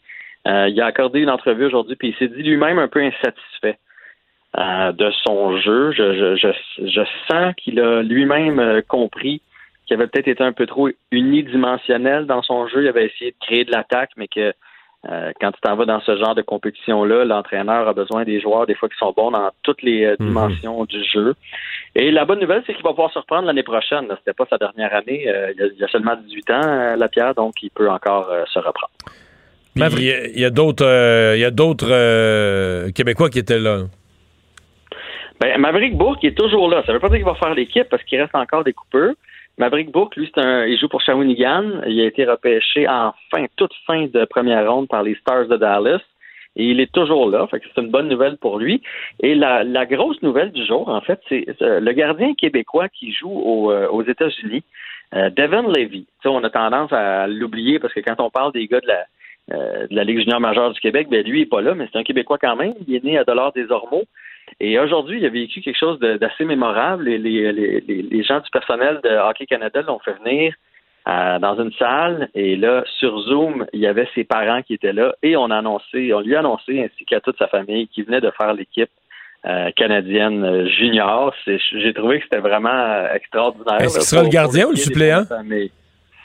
Ça, par contre, on ne sait On pas. le sait pas. Euh, puis, puis souvent, l'équipe va avoir trois gardiens. Fait que, ça se peut qu'ils ne soient pas devant le filet, je ne sais pas. Mais reste que c'est tout un exploit. Et ce qui est hot dans son cas, c'est que c'est un gars qui, euh, qui avait été repêché par l'Armada. Joël Bouchard avait essayé de l'amener avec l'Armada, mais lui avait dans sa tête euh, de jouer midget 3 pendant trois ans. Euh, question de se faire voir par une équipe junior A et par la suite pouvoir aller du côté des États-Unis jouer dans la NCAA. Et son plan a fonctionné euh, à merveille. Il joue présentement euh, pour l'Université du Maine. Et là, ben, comme quoi ça n'a pas retardé son développement parce que ben, il se retrouve quand même gardien d'équipe Canada Junior. Alors bravo au jeune homme de Dollars des Ormeaux qui a fait son hockey mineur avec les Lions du Lac Saint-Louis. Existe encore, euh, Jean-François, un grand marché de cartes de hockey pour les collectionneurs et euh, il y en a. Enfin, il faut être vigilant, je pense, dans ce milieu-là parce que tu peux quand même facilement faire face à de la contrefaçon et c'est le cas pour des euh, cartes de Alexis Lafrenière. Oui, puis tu sais, il y a eu comme une folie, là. Hein? les, les, les cartes de hockey sont de retour. Là. Il y en a qui valent cher. Ça a fait les, les, les premières pages un peu partout. Puis moi, je, je le sais, là, mon gars euh, essaie de mettre la main sur une Lafrenière, influencé entre autres par Olivier Primo, là, qui fait beaucoup de story en train de développer ses paquets de cartes. Et là, des gars de son équipe achètent à peu près, il me disait ça l'autre fois, il dit là, tout le monde achète n'importe quoi. Là. Ils pensent qu'ils vont chez Tim Horton, qu'ils vont acheter le paquet de cartes qui vient avec le chocolat chaud, puis qu'ils vont avoir une Lafrenière à 1000 pièces dedans. C'est pas comme ça que ça fonctionne. là. Il y a des paquets. Ça, c'est la série 1 que vous devez acheter, première des choses. Euh, la, la carte doit être en parfaite condition. Les coins sont, sont pliés, des trucs comme ça, elle perd de la valeur. Ça, c'est la première chose. Avant de vous lancer là-dedans puis de penser que vous allez faire fortune, là, regardez comme il faut, informez-vous comme il faut. Mais là, ce qui s'est passé, c'est qu'il y a des gens qui ont fait une carte d'Alexis Lafrenière, une fausse carte qu'ils vendent sur eBay. On dit que les vendeurs, parce que là, c'est la police qui a ça entre les mains, que les vendeurs euh, seraient de Rimouski et de Winnipeg. Euh, ils ont mis ça sur eBay, ça se vend entre 100 et 150 dollars. Et là, les gens pensent qu'ils font une bonne affaire parce que ce serait, dans les faits, la première carte d'Alexis Lafrenière lors de son tournoi euh, Pee-Wee à Québec lorsqu'il était tout jeune. Mais évidemment, c'est une fausse carte. Savez-vous pourquoi? Pourquoi? Parce qu'il n'a jamais été. Parce qu'elle est. Ben, il oui, est allé, été, ouais, une fois. Oui. Mais l'équipe n'a pas fait faire de carte. Quand tu vas là-bas, tu sais, quand tu es le gérant de l'équipe, euh, tu, sais, tu peux acheter différents forfaits, puis il y en a qui font faire des cartes de joueurs, puis il y en a qui en font pas faire. Et cette année-là, lui, il jouait pour les seigneurs d'Émile. L'équipe n'a pas fait faire de carte de hockey. Donc, Bon, elle bon. n'existe pas, cette carte-là. C'était pas un bon call, là, quand même, à l'époque, mais euh, c'est quand même. c'est quand même une erreur. fait, ouais. Ouais, mais tu sais, des fois, t'achètes, euh, tu vois, moi, Nathan et mon fils est allé au tournoi PO de Québec. On a fait faire l'espèce de banderole, l'espèce de fagnon euh, qui était accroché dans sa chambre. Tu sais, fait qu'à un moment donné, en tant que parent, t'as investi sur des affaires, puis tu laisses passer d'autres trucs. T'es loin de te douter. Là. Je pense pas que papa Lafrenière, cette journée-là, s'est dit Hey, d'un coup qu'un jour. Ça vaudrait un Ouais. million. c'est pour donner à grand-mère et à grand-père ces cartes-là, Ouais. à mon oncle et à ma tante. Fait que si vous trouvez une carte d'Alexis Lafrenière au tournoi PO de Québec, c'est une fausse. Et c'est le tournoi PO de Québec lui-même qui a appelé la police là, pour dénoncer le subterfuge. Alors, quand on a eu la liste des Grands Prix de l'année 2021, il y avait Montréal dans la liste. Euh, maintenant, c'est de savoir si on va pouvoir le faire. Mais non seulement on va pouvoir le faire, mais François Dumontier juge qu'il va le faire, euh, jure, pardon, qu'il va le faire avec des spectateurs. Est-ce que vous y croyez, vous? Ben, c'est première, deuxième fin de semaine de juin. Je pense pas que c'est impossible. Non, je pense que c'est pensable tout à fait. Ben, moi aussi, je pense que c'est pensable. De toute façon, il a- ce qu'il dit, lui, c'est s'il y a un Grand Prix, il faut que ce soit avec des spectateurs. C'est ce que le, circuit, les, les présidents de circuit veulent pour l'année prochaine. Euh, il s'attend évidemment, bon, avec le vaccin qui arrive, avec les tests rapides aussi, y avoir des tests à l'entrée, euh, qui pourrait y avoir des spectateurs. Peut-être uniquement des Canadiens, si c'est trop compliqué de venir de l'extérieur, et etc. Peut-être moins de monde aussi dans les estrades. Peut-être respecter une certaine limite. Mais il est confiant de voir Montréal là, puis de voir un événement avec spectateurs. Il pense même débuter la vente des billets au début du mois de janvier. Puis euh, ce qu'il a raconté aujourd'hui, c'est que lorsque le calendrier est sorti et lorsque Lance Stroll a fait sa, première place, lorsqu'il est parti en, en pole position, il y a eu énormément de demandes de billets. Les gens euh, euh, recommençaient à trouver l'engouement. Il n'y a rien comme un Québécois qui performe pour avoir le goût d'aller voir des courses. Donc, il y a eu de l'engouement là-dessus. Et lui pense qu'il va y avoir un Grand Prix avec spectateurs. Il est optimiste, puis euh, il faut l'être, parce que si on pense qu'en juin, on ne pourra toujours pas euh, assister à rien, c'est un peu décourageant, on va se le dire. Ouais, mais je serais plus confiant si on était au Royaume-Uni ou aux États-Unis ou dans un endroit où on planifie avoir vacciné pas mal de monde rendu au printemps. là. Au Canada, à l'heure où on se parle, c'est moins évident. Mais restons, euh, tout est encore possible. Ouais, mais il y a quand même moins de gens de CHSLD. euh, Oui, de oui, oui. Vont c'est pour ça que je dis ça. là, non, puis quand euh, les, les- le personnel de la santé va être vacciné, que les personnes âgées, quand toutes les personnes vulnérables vont être vaccinées, on va peut-être prêt à jouer avec un petit peu plus de risques en gardant certaines mesures. Non, moi, je pense que ça va y avoir moyen de faire quelque chose qui a de l'allure. Je suis optimiste, moi aussi, aussi, On a compris qu'à l'extérieur, l'été, le virus circule un peu moins. Fait que, tu sais, au pays, il y aura des masques, au pays, il y aura de la distanciation, mais euh, en tout cas, à suivre. Et pendant qu'on est, euh, pendant qu'on est dans la F1, juste vous dire que Lewis Hamilton, qui, euh, qui avait eu la COVID, on le sait, va être du Grand Prix en fin de semaine à Abu Dhabi. C'est le dernier Grand Prix de la saison. Il est assuré de terminer premier, mais il va quand même être dans sa monoplace. Merci beaucoup, Jean-François. À demain. Salut, à demain. La Banque Q est reconnue pour faire valoir vos avoirs sans vous les prendre. Mais quand vous pensez à votre premier compte bancaire, là, tu sais, dans le temps à l'école, là, vous faisiez vos dépôts avec vos scènes dans la petite enveloppe. là. Hmm, C'était bien beau. Mais avec le temps, à ce vieux compte-là vous a coûté des milliers de dollars en frais, puis vous ne faites pas une scène d'intérêt. Avec la Banque Q, vous obtenez des intérêts élevés et aucun frais sur vos services bancaires courants.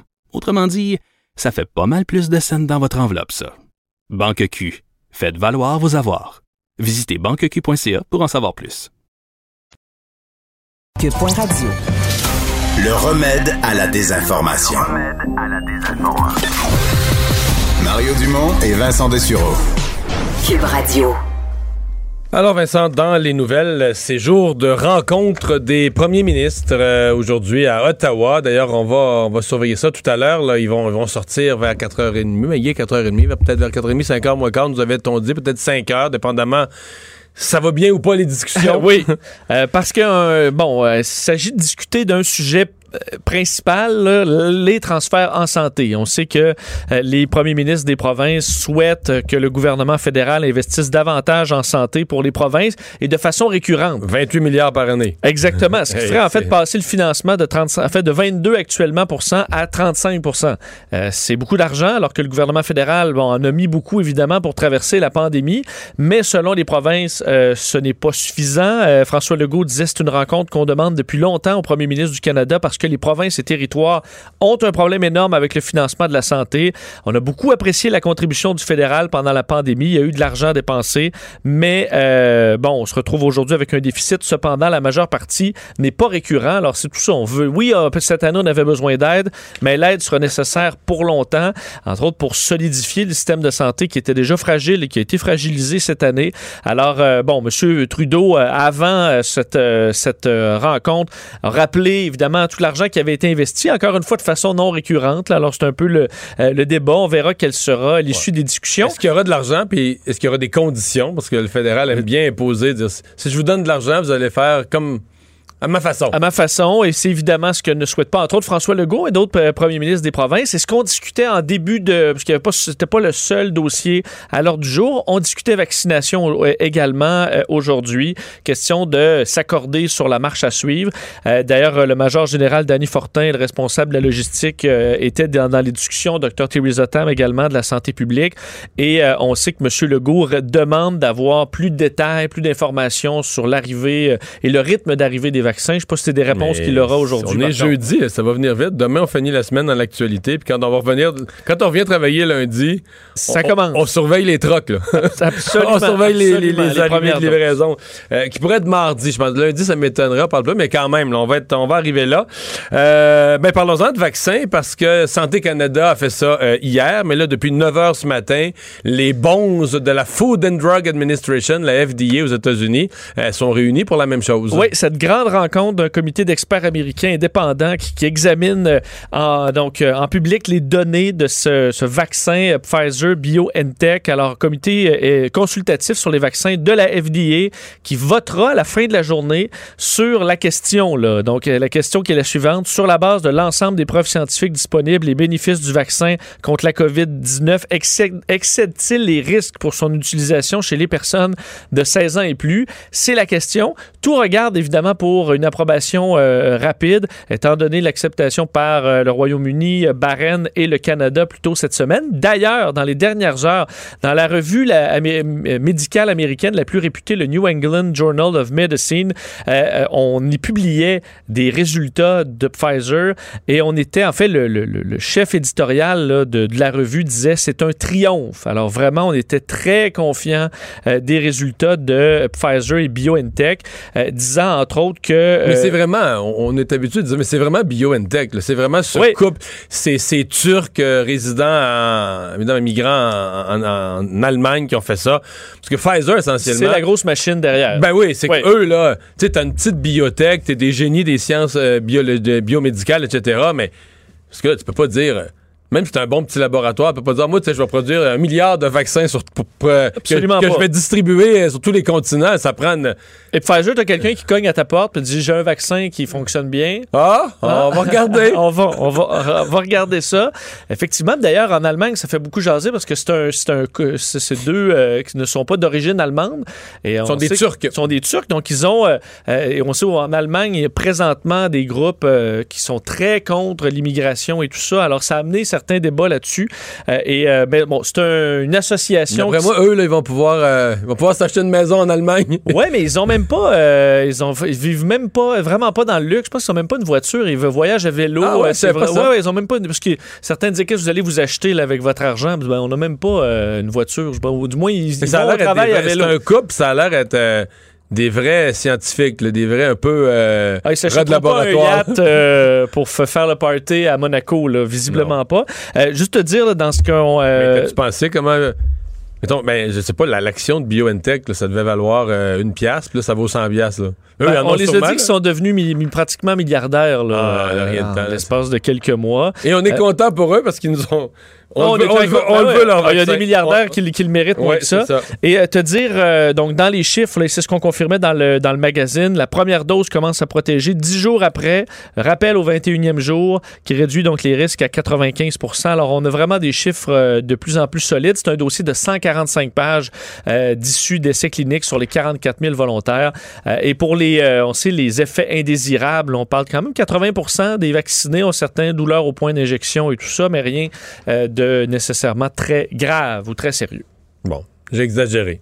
L'action, ça veut- non, c'était quand même une compagnie. euh, L'action valait 30 quelques piastres, là, en janvier. OK. Puis tu comprends vraiment, alors quand le marché boursier s'est effondré à la COVID, eux ont dit on va se mettre à fouiller sur la COVID, puis eux ça a parti à monter. Là, c'est rendu à? Ben, ça valait 30, ça vaut 130. Ah, bon, tu vois, c'est une bonne. euh, Non, ils se sont enrichis un petit peu, on se comprend. Bonne année, oui. Euh, le- la Suède, qui a été pour plusieurs euh, un modèle durant une longue période, parce que là-bas, on s'enfargeait pas dans l'obligation de porter le masque, ni dans les confinements. On se fiait sur la, la bonne volonté des gens. Euh, bon, il y avait eu beaucoup de morts dans la première vague. Ça avait quand même soulevé la question est-ce que c'était la bonne méthode? Mais là, dans la deuxième vague, c'est un des pays qui s'en sort très, très mal. Oui, et euh, vraiment à un niveau très euh, différent de ses voisins, même européens, mais particulièrement évidemment Danemark, Finlande. Là, c'est un nouveau record annoncé il y a quelques heures par la, santé publique en Suède. Près de 8000 nouveaux cas en 24 heures annoncés aujourd'hui, qui bat, le dernier record qui datait de la fin du mois de novembre, de 7200 cas euh, quotidiens. La Suède, c'est un peu plus gros que le Québec. C'est une douzaine de millions de population. Alors, on s'imagine comme si on avait quoi, 6000 6 000 cas, 6000 c'est ça. cas. Euh, Non, sauf qu'à ce nombre de cas-là, je voyais les, euh, dans, la, dans les villes comme Stockholm, les hôpitaux, c'est à capacité. Effectivement. Euh, D'ailleurs, on voulait être un peu rassurant sur la situation dans les hôpitaux à la grandeur de la Suède. On comprend que dans d'autres endroits moins touchés, on dit qu'on a 148 lits de soins intensifs disponibles à la grandeur du pays. Euh, le problème, c'est que, dépendamment des endroits, entre autres à Stockholm, euh, vraiment, les hôpitaux semblent pleins. Euh, on donnait même, on sonnait l'alarme. Le directeur des soins de santé de la région de Stockholm disait Nous avons besoin d'aide, besoin particulièrement de personnel. C'est comme ça un peu partout, là, mais le chef de l'autorité sanitaire euh, qui demandait au gouvernement d'envoyer des infirmières spécialisées à Stockholm, d'autres soignants pour être capables de prendre la relève. 58 morts, c'était le bilan d'aujourd'hui. Puis je comparais encore une fois, si tu regardes la Norvège, annonçait 243 cas, quand même un lourd bilan, 21 décès, mais 243 cas versus 8000 pour la Norvège. Finlande, 844 cas, 9 décès. C'est vraiment des chiffres complètement différents pour euh, la Suède. On sait que là-bas aussi, il y a de la colère chez les restaurateurs, de la colère chez de la population qui dit que euh, on, on garde tout ouvert, mais qu'on nous dit de rester chez nous, qu'il y a de la confusion, qu'on n'est pas cohérent. Donc, les Mais débats, c'est un peu partout. Partout, il y a des débats, mais j'avoue que celui-là, il est particulier parce que tu dis, nous autres, comme gouvernement, là, on veut pas faire ça du confinement, les commerces, on, a- on veut les laisser ouverts. Mais tu donnes des ordres stricts à la population de rester chez vous. Oui, puis lorsqu'il y a eu des montées, on a dit parce que le gouvernement, parce que les citoyens ne respectent pas ce qu'on dit, ils sortent. Oui, mais les Mais restaurants gardé sont tout ouverts. ouvert. Euh, donc, Ouais. effectivement, c'est- c'est c'est compliqué. Euh, c'est plus loufoque qu'au Brésil. Oui, alors que le président brésilien euh, Bolsonaro, L'ami du président Trump. l'ami du président Trump, vraiment a sorti une bonne aujourd'hui, alors qu'il est une triste, là, disant que le Brésil arrive, en- est en train de vivre la toute fin de la pandémie. C'est ce qu'il a déclaré. Et disant, si on regarde les autres pays du monde, notre gouvernement est celui ou l'un de ceux qui se sort le mieux de la pandémie. Alors que le Brésil est le deuxième pays le plus endeuillé, 180 000 morts. Euh, mais on dit qu'on s'en est un peu comme euh, M. Trump, là, les deux Mais le deuxième derrière les États-Unis. Derrière les États-Unis, absolument, et de loin. Euh, le président, on sait qu'il a été contaminé à la COVID-19, tout comme Trump, d'ailleurs, dans les derniers mois, mais qui n'a pas cessé de minimiser euh, la COVID. Euh, ils ont eu un plateau d'à près 1000 morts par jour très longtemps pendant tout l'été. C'est redescendu à 300, mais là, c'est remonté à 800 décès à peu près par jour. On a vraiment une hausse de cas dramatique, encore une fois. Les lits en soins de santé, là, à Rio de Janeiro, occupés à 100% Alors, évidemment, on espère que le vaccin Dit qu'on en sort. Là, On est à la toute fin. C'est sûr qu'on voit le vaccin arriver, mais les prochains jours, un peu Non, comme aux tous les gouvernements peuvent dire qu'on voit la fin parce que le vaccin arrive, mais en fait, c'est- un peu ce qu'on on a déjà eu cette discussion-là ensemble. C'est un peu ce qui est encore plus terrible, qu'autant de gens décèdent quand on est à quelques mois qu'on aurait pu les vacciner. Peut-être même à quelques semaines qu'on aurait pu les vacciner. Absolument. C'est ce qu'on voit d'ailleurs aux États-Unis. Je lisais des responsables de santé publique qui disaient que c'est une- la pire crise euh, de santé de l'histoire des États-Unis qu'on est en train de vivre présentement avec des euh, morts par, euh, par milliers. Mais tu connais ma, tu connais ma thèse sur, puis c'est toujours risqué de dire ça, mais de qu'est-ce que l'histoire va retenir de Donald Trump, là?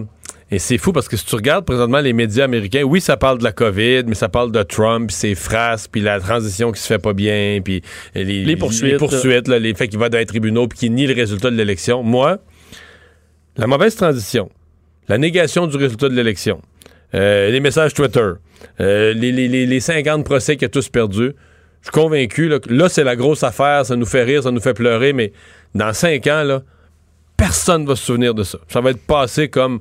ben, les plus vieux vont se souvenir, ah oui, Trump, quand il, a- cirque, là, ouais. Trump, quand, Trump, quand il a perdu, c'était un cirque, il n'a pas voulu céder à la place. On va se souvenir vaguement de ça, mais les livres d'histoire écriront jamais ça. Ce qu'on va retenir du mandat de Trump, c'est qu'il est parti, puis que les gens mourraient comme des mouches. C'est ça qu'on va retenir. C'est ça, je te jure, là, ce que l'histoire va retenir. Il faut rappeler qu'hier, il est mort plus de gens que le 11 septembre. là.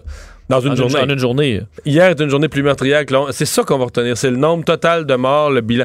Et, et même si quand Biden va arriver le 20 janvier, il va y avoir encore un, un certain nombre de décès jusqu'à que les gens soient vaccinés, mais dire, tout ça va être attribué au compte de Donald Trump, d'une pandémie dont on s'est pas occupé, dont un grand pays, avec des capacités médicales, avec euh, une capacité organisationnelle développée, a pas pris les mesures, porté les masques, faire pour essayer de réduire ça. Il faut se rappeler qu'au mois de mars, Donald Trump tweetait encore que euh, on n'en faisait pas de cas, euh, puis que c'était l'influ- l'influenza faisait Mais il disait que ça 37, allait- 37 000 morts, je pense, euh, par, année aux États-Unis. Là, on a le nombre de, de un an d'influenza à chaque 10 jours aux États-Unis et probablement en dedans d'une semaine d'ici quelques jours. Entrée euh, fulgurante aujourd'hui de Airbnb en bourse. Oui, je vous parlais hier de DoorDash, là, ce service de, de livraison de nourriture qui a fait un bond, alors que c'est sûr que c'est compliqué, là, les entrées en bourse, parce qu'on donne une valeur à, à l'action. Mais on l'a fait quand même évaluer par des banquiers avec beaucoup d'expérience dans le marché boursier. Quand ça multiplie par deux ou par trois, ça veut aussi un peu dire que le marché est fou. Là. Absolument. Parce que les- euh, soit que les gens qui l'évaluent sont, sont des cons, ou soit que le marché est fou. Puis entre les deux, euh, mon, mon choix est vite. Parce que hier, donc, c'était un bond de 86% entre le prix à l'ouverture et à la fermeture pour DoorDash. Mais tu sais que DoorDash, ça, ça fait même pas de... ça a fait pas de fait- non, c'est ça, a- ça juste perdu de l'argent. C'est Puis effectivement. là, ça vaut 190, 180 quelques en bourse hier soir. Ça n'a pas de bon sens. Et euh, là, c'est Airbnb. Airbnb qui a évidemment eu beaucoup de difficultés en 2020 en raison du, du confinement généralisé des- de, de plus d'un milliard d'êtres humains. Mais c'est quand même une compagnie plus solide, à mon oui, avis. oui, parce que bou- être implanté, qui fait, euh, qui, Mondialement, pas, ouais, qui, qui euh, fait des revenus. qui fait des revenus, qui a un modèle d'affaires euh, qui, qui est difficile à concurrencer en ce moment par autre chose. là. Euh, et ben, leur entrée en bourse a été fracassant aussi. L'action a débuté à 146 bon de 115 Parce qu'il l'avait mis à 68. Exactement. Leur, leur banquier, là. il avait il a dit on la part à 68. Et là, ça finance. En fait, on, on était à 146 Je vois pas, faudrait vois à la fermeture, mais euh, entrée euh, vraiment, vraiment solide. Euh, Airbnb qui vaut plus de 100 milliards de dollars, donc en bourse euh, à peu près. Et euh, évidemment, ben, c'est une entreprise qui a 13 ans, a été fondée à San Francisco et qui est allée bon, non seulement fait bouleverser, il faut dire, l'industrie du voyage puis de la de l'hôtellerie un peu partout dans le monde. On se souvient des débats chez nous, évidemment comme euh, Uber entre autres, là, ça a été un peu le même euh, effet dans le monde du tourisme. Alors, euh, ben, entrée en bourse fracassante. Est-ce que ça va tenir? On se souvient que des- dans certains cas, il y a une montée fulgurante, ça redescend de moitié, Ça puis après ça, on remonte plus stable Ouais, de façon arrivé plus stable. souvent, ça. Mais c'est dans le cas d'Airbnb, moi, je dois dire, euh, bon, je, je, capable- je fais toujours des voyages d'organiser ou en train d'en organiser. Là, c'est ma déprime de l'année. Et puis, euh, donc, j'en avais des. J'avais des Airbnb réservés. Déjà, quand la pandémie a frappé, là, puis tout s'est annulé en mars, là, les vols ont été annulés, puis tout ça, j'avais des voyages, même pour l'été, des Airbnb de réservés. J'avais des hôtels. je- Au niveau qualité de remboursement, là, euh, expéditif, efficace, euh, j'en revenais pas, là. Parce que moi, j'étais inquiet. Je me disais, ouais, Airbnb, il y a un locateur à l'autre bout. Mais j'avais. Je pense, oui, j'avais, payé, je pense, les pleins montants. Oui, les pleins montants étaient déjà payés. Mais ce que je comprends, c'est que les autres, ils donnent pas l'argent. Ils gardent l'argent, là. hein. Ils donnent pas l'argent à l'autre personne. Ce qui fait que. Mais expliquer, pas d'avion, un petit, un petit Ben, tu message. choisis ton niveau de, de risque aussi. Là, quand tu choisis chaque, euh, chaque location, ça te dit est-ce que l'annulation est euh, facile ou pas? Donc, des fois, tu es obligé d'annuler. euh, tu peux Moi, je annuler comme tu veux sans frais. Des fois, c'est j'ai- ouais. 50 Mais Moi, j'avais même pas regardé ça. J'ai eu des j'ai peut-être été chanceux, mais j'ai eu des annulations d'une efficacité là. euh, Non, mais ils ont mis une politique spéciale, c'est vrai. Pendant la COVID? Pendant la COVID, ils ont mis une politique spéciale. C'est vrai ce que tu dis, mais ils ont enlevé toutes ces conditions. Tout était devenu remboursable. Bon. Tout ce qui était annulé dû à la COVID était devenu Donc, en remboursable. un clic, c'était. En quelques clics, c'était réglé. C'est juste que, tu sais, on. Dans leur finance, faut les reins solides, là. Écoute, mettons, eux autres, là, à chaque jour, là, combien ils devaient décaisser d'argent, tu penses, là, tu pensais? Oui. Les sommes qui leur étaient Oui. réclamées. là. Heureusement, quand tu cherches des investisseurs et que tu Airbnb pour aller te renflouer, pour euh, Ah oui. faire de l'investissement, Ah oui, ah il y a beaucoup de gens qui lèvent la main. Euh, et finalement, dans tes nouvelles un peu plus euh, légères, tu nous parles des autoroutes dans l'espace. Oui, et euh, ça peut avoir l'air léger, ça l'est pas du tout quand j'essaie Ah de non? comprendre ce que c'est, Mario, parce que c'est des fois dans l'astronomie, l'astrophysique, on peut s'y perdre un peu. Des chercheurs de l'Université de San Diego dévoilaient aujourd'hui la présence dans notre système solaire de super autoroutes euh, qui permettraient de voyager entre planètes beaucoup plus rapidement. En fait, ce qu'on explique, c'est qu'on connaissait déjà un réseau d'autoroutes interplanétaires qui existait, c'est-à-dire qu'entre les différents champs gravitationnels des planètes qui tournent. Il y a plein de, liens entre ces planètes-là qui se font. Donc, des résidus de gravité. Où tu aurais des forces, ça irait beaucoup plus vite, en fait. là. Ben, tu serais attiré si tu prenais. Si tu passais par là avec un vaisseau spatial, tu serais attiré. Exact. Comment quitter, par exemple, le, le- le- le- le, euh, la, la Terre le plus rapidement possible pour tomber rapidement, tu t'en vas vers Jupiter, dans l'attraction de Jupiter. Ben, ça, il y a plein de filaments comme ça dans l'espace. Et grâce à des super calculs, on est capable d'à peu près comprendre c'est où en suivant, entre autres, le déplacement des comètes, des astéroïdes, qui, dans certains cas, on dit voyagent à des vitesses complètement folles dans ce, ce réseau d'autoroutes interstellaires et qu'on pourrait donc, lorsqu'on va comprendre ce réseau-là, entre autres grâce à, la découverte de ces super autoroutes qui permettraient de voyager en quelques années, ce que normalement prendrait des milliers d'années. Euh, évidemment, on est dans l'intérieur du système solaire, on peut pas aller si loin que ça, mais euh, ça permettrait donc pour l'envoi de sondes, l'envoi d'équipage, par exemple, sur la planète Mars, si on est capable de comprendre ce réseau subtil de force, on serait capable de voyager à des vitesses beaucoup plus rapides. On appelle ça un autobahn céleste, même selon les chercheurs, mais c'est subtil et extrêmement complexe de les parce que ça se voit pas là. C'est dans l'espace, c'est dans le vide. Alors, et c'est très subtil, mais lorsque tu sur des grandes distances, tu peux accélérer, ça permettrait d'atteindre des vitesses folles. Alors, euh, chapeau à ceux qui ont découvert ça. On- de notre vivant, on risque pas de les utiliser, par contre, euh, parce que c'est compliqué. Des autoroutes, pas de cône, là. Il n'y a pas de cône, il n'y a pas de nid de poule. C'est. T'es tout seul. C'est ça qui est Oui, beau. Oui. Mario Dumont et Vincent Dessureau. Joignez-vous à la discussion. Appelez ou textez le 187 Cube Radio 1877 827 2346. C'était une chose assez euh, prévisible euh, à partir du moment où on a publié une, une liste euh, de- de- d'ordres de, vaccination, donc l'ordre dans lequel euh, différents groupes de la population vont passer euh, à la euh, vaccination. Il y a des gens qui s'expriment, qui posent des questions minimalement et qui se demandent est-ce qu'ils ne devraient pas être, être priorisés ou est-ce qu'il n'y aurait pas des raisons, une justification pour passer devant ou être placé dans un groupe prioritaire.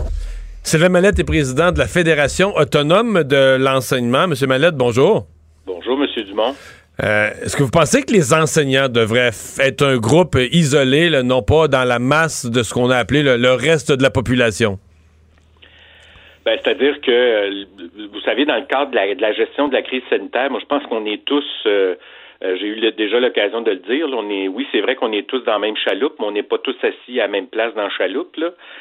Mais il faut bien comprendre que les profs qui, euh, qui ont des, qui vivent avec des conditions de vulnérabilité ont déjà été identifiés et eux sont actuellement affectés, euh, notamment dans les écoles qu'on appelle des écoles virtuelles. Donc, euh, les profs qui sont au travail tous les jours dans les établissements scolaires euh, continuent évidemment de, de faire respecter, d'appliquer les mesures sanitaires, les règles de sécurité.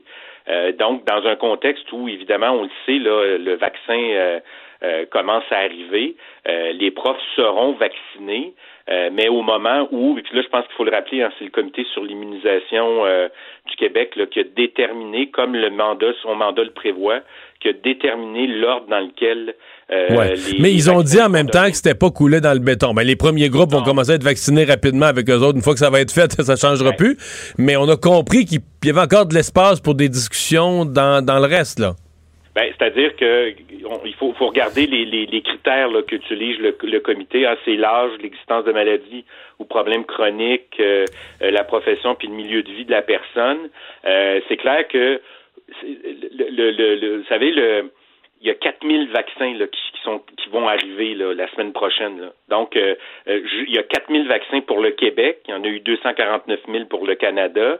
Puis il y a déjà 40 000 personnes qui résident en CHSLD qui sont le qui constituent, là, qui forment le premier groupe prioritaire. Donc, évidemment, euh, nous, on continue et on, on- est très vigilants. La situation pourrait changer. Hein. Le- le- les, les choses, on le sait, les écoles contribuent pour 30% des cas d'infection.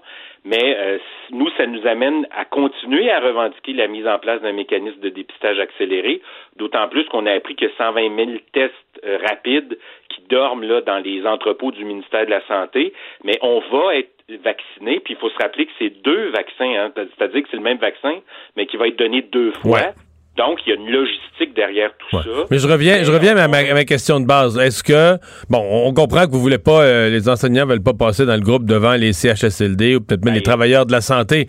Mais quand on aura, quand les clientèles dites prioritaires auront été vaccinées, est-ce que vous pensez qu'il serait justifié, avant d'arriver au groupe final là, de, de- de la population, ce qu'on appelle la population en général, de faire un sous-groupe avec les enseignants, compte tenu de leur rôle là, devant un groupe de jeunes, avec forcé d'être avec beaucoup de jeunes tous les jours?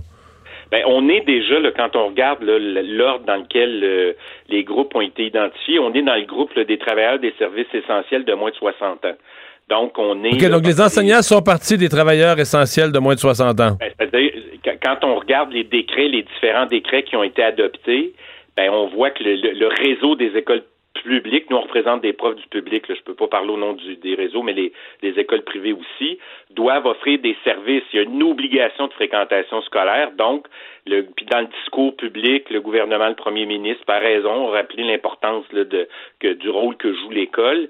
Donc, ça veut pas dire qu'il faut euh, euh, ne pas être vigilant. Puis si la situation se détériorait au point où euh, on doit être vacciné, évidemment, le comité sur l'immunisation va tenir compte, lui-même le dit, vous l'avez souligné, va tenir compte de l'évolution de la, de la- de la situation. Mais vous savez, là, moi, je pense qu'il faut continuer à respecter les règles sanitaires. Puis c'est pas parce qu'on est vacciné que le virus ne continuera pas de se propager.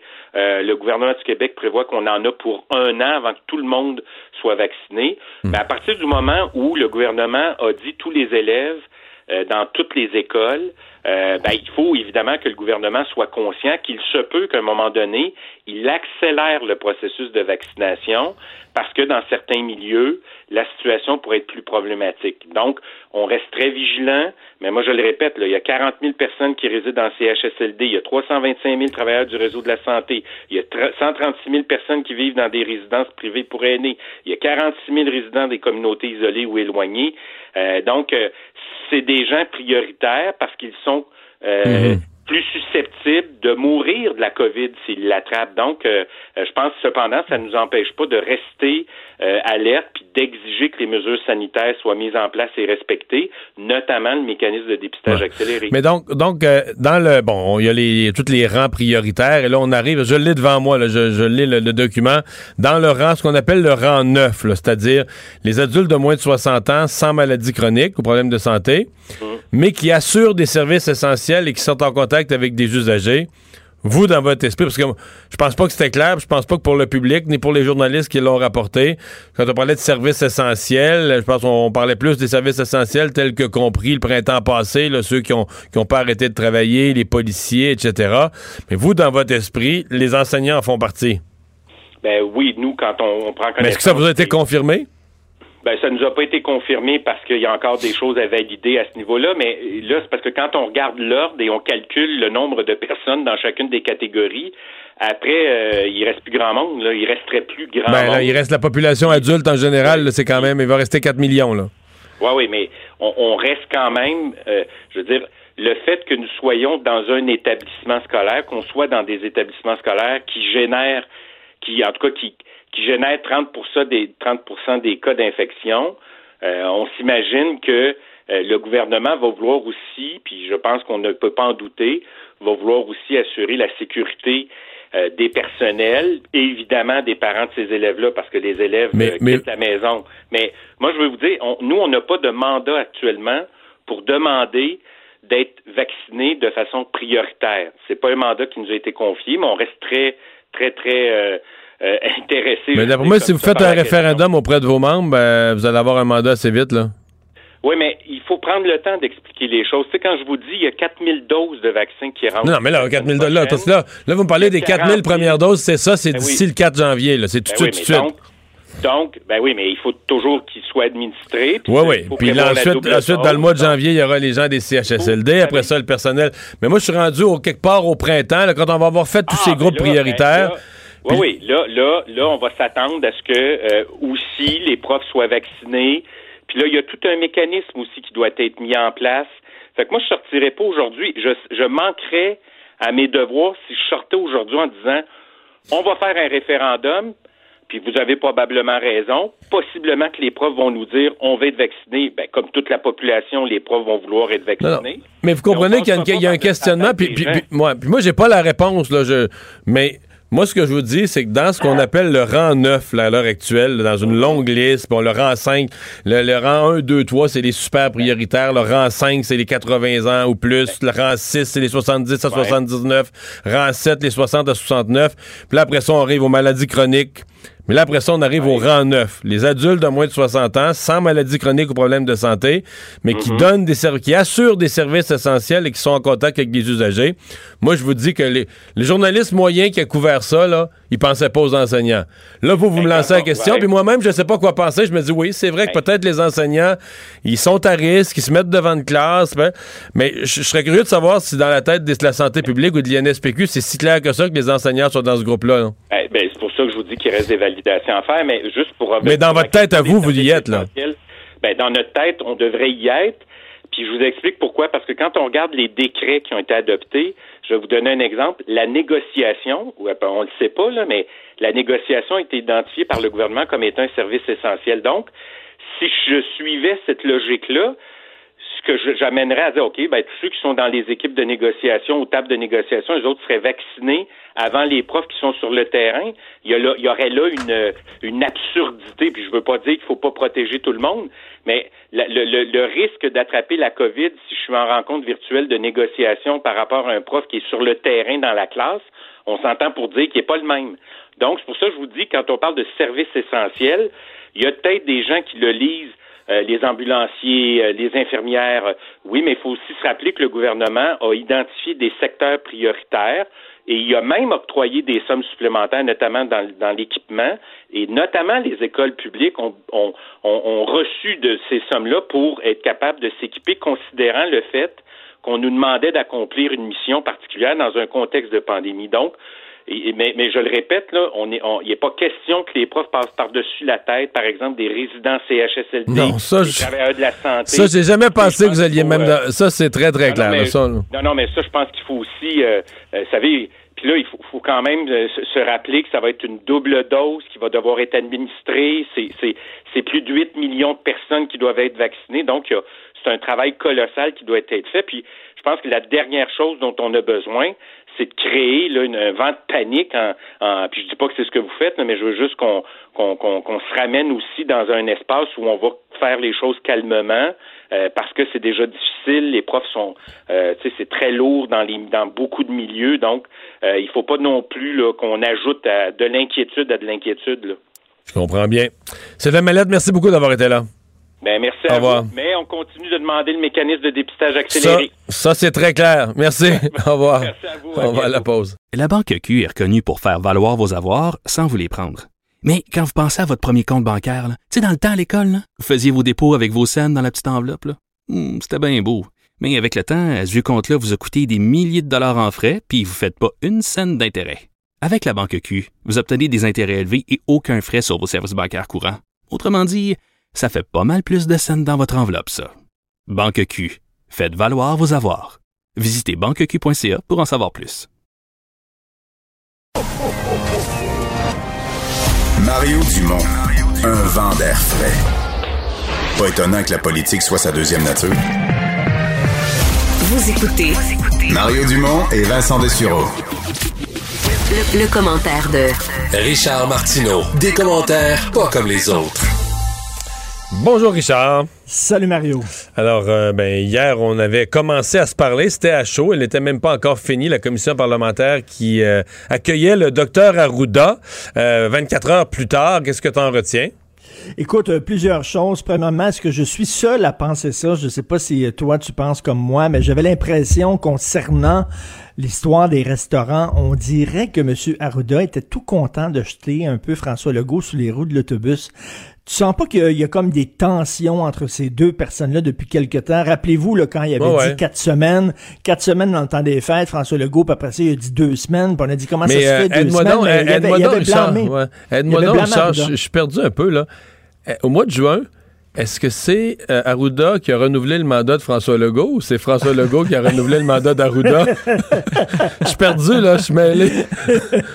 Je pense qu'il regrette un peu, mais je sais pas. Il y a soir, des tensions. Puis tu sentais hier, là, quand tu regardais Arruda, là, qui, qui lançait là, ça en disant Ah, c'est une décision politique, c'est pas la décision euh, de la santé publique. Il y, avait l'air content un petit peu. Mais, tout à l'heure, là, euh, Vincent a fait ressortir les extraits, on les a écoutés en ondes, de conférences de presse du mois de septembre, là, les jours où ça a été annoncé l'affaire des restaurants.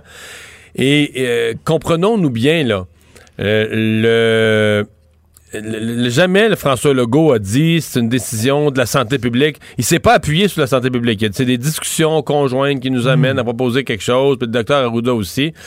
Donc, euh, c'est un petit peu, là... euh, donc, c'est un... Mais t'as- ça, ça te donne raison, en fait, ça te donne raison quand tu dis que le docteur Arruda a pitché en dessous de l'autobus François Ah oui. Legault. Euh, euh, Richard, reste là.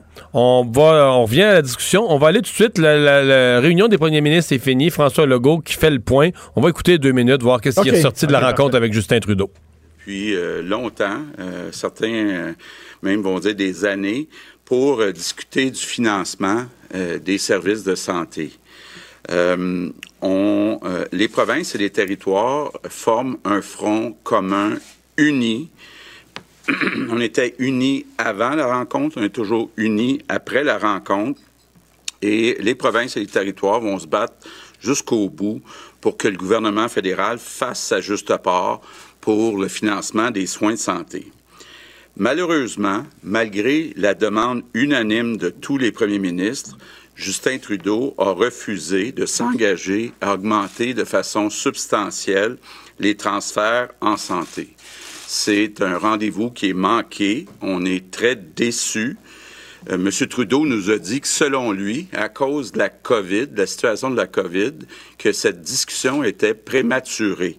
Nous, on pense qu'au contraire, la situation de la COVID vient ajouter au problème de financement des soins de santé dans toutes les provinces et territoires au euh, Canada. On le sait, euh, le problème du financement. Bon. Ben, Écoute, je veux- je veux euh, ça revenir mérite d'être là-dessus. clair, Richard, oui, là-dessus. Je veux revenir là-dessus, OK? Je me mets dans la peau de Justin Trudeau, OK?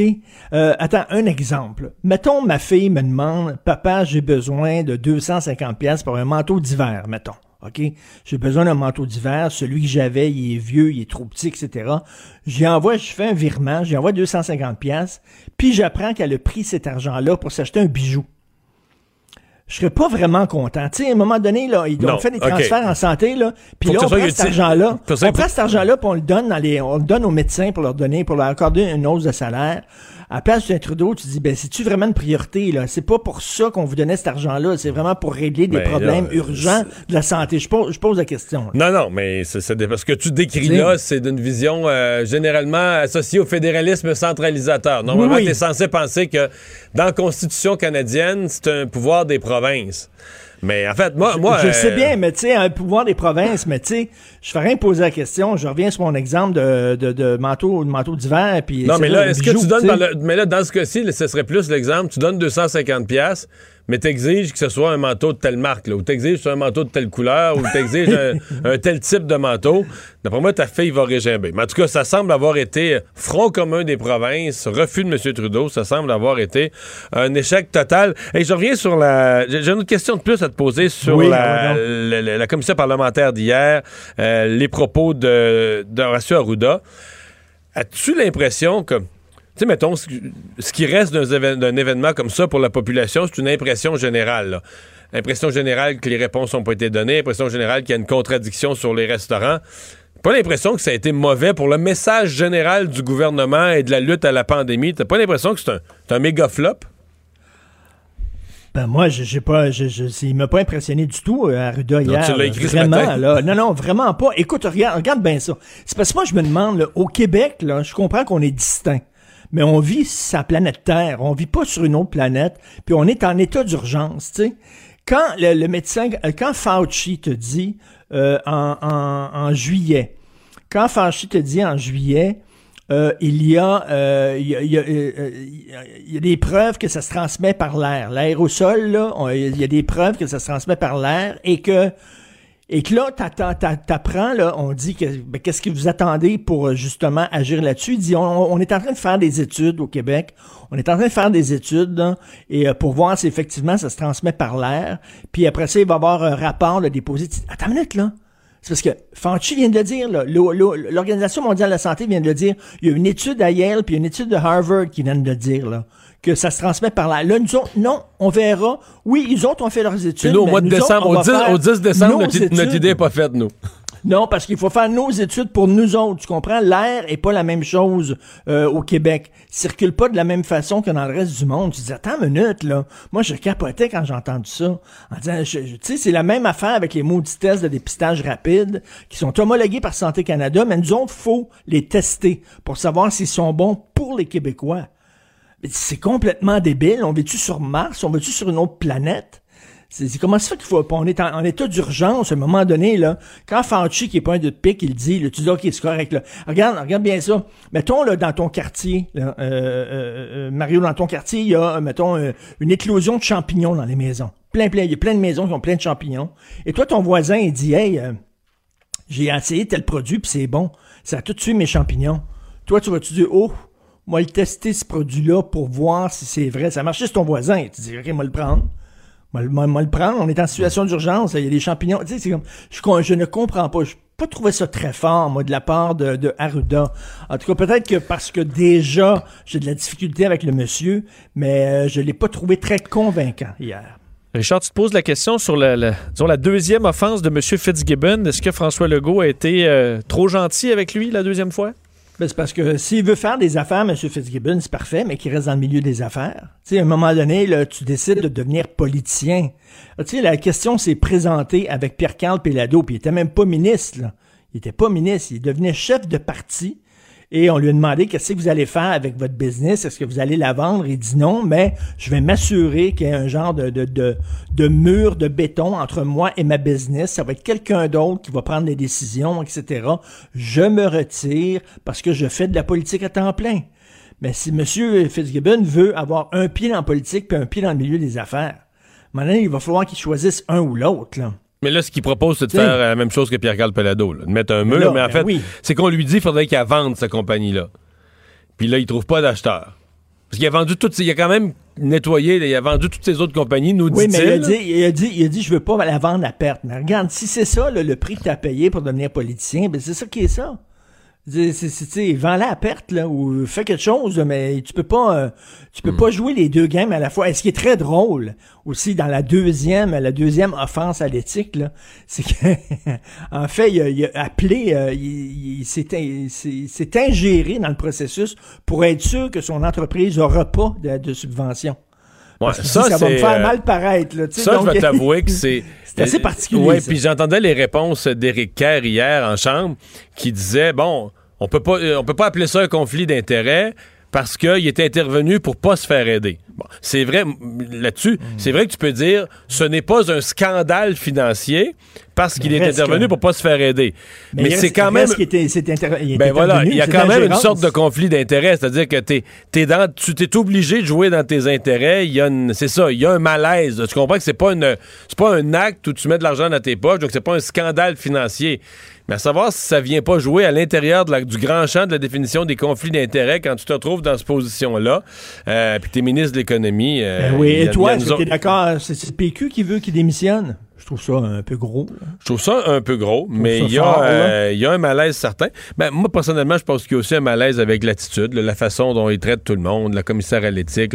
Il y a, le- le- c'est un, il y a- je me sais plus lequel des parlementaires de l'opposition qui a parlé d'un- d'une attitude désinvolte. Là. Ben oui. Je trouvais que ça résumait Et un François peu. Legault, François Legault semble dire, c'est pas le, le- problème, c'est pas Fitzgibbon, le problème, c'est les règles d'éthique sont trop, sont trop sévères. Il va falloir les slacker pour permettre à M. Mais- Fitzgibbon de continuer. Mais, Oui, ben mais ça, mais ça, euh, mais ça, Richard, il n'y a pas forcément tort.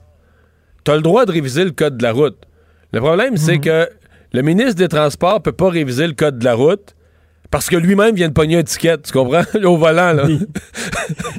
tu vois, si le ministre des Transports pense que les limites de vitesse sont pas assez élevées, que les véhicules se sont améliorés, que maintenant on a des meilleurs véhicules équipés d'ordinateurs, puis qu'on pouvait, on pourrait monter à 110 là, la, la vitesse sur la route, qui consulte des experts, fait une commission parlementaire, c'est tout correct si le ministre des, euh, des Transports dit moi je vais changer la vitesse parce que là j'ai un ticket j'ai un ticket que je viens de prendre parce que j'étais au volant puis je veux le contester tu comprends-tu? Ça ça marche Là, plus. ça a l'air fou. Ouais. Ok, Hey, ben, merci. bien de- OK, merci. Salut. on se Salut, reparle Richard, demain. on Salut. s'en parle demain Le remède à la désinformation. Mario Dumont et Vincent Dessureau. Cube Radio. C'est Québec solidaire qui est allé le plus loin euh, ce matin là, dans à exploiter ou à pousser sur cette controverse entre le docteur Arruda, cette contradiction entre le docteur Arruda et le, le gouvernement du Québec, le premier ministre Legault, demandant à M. Legault de s'excuser auprès des restaurateurs. Vincent Marissal est porte-parole de Québec solidaire en matière de finances, député de Rosemont. Bonjour, M. Marissal. Bonjour, M. Dubon. Euh, Avant, avant de parler des excuses, comment vous vous interprétez sur le fond là, cette, euh, cette contradiction? Ouais, on, on a toujours demandé à, à savoir exactement pourquoi et sur quoi on prenait les décisions.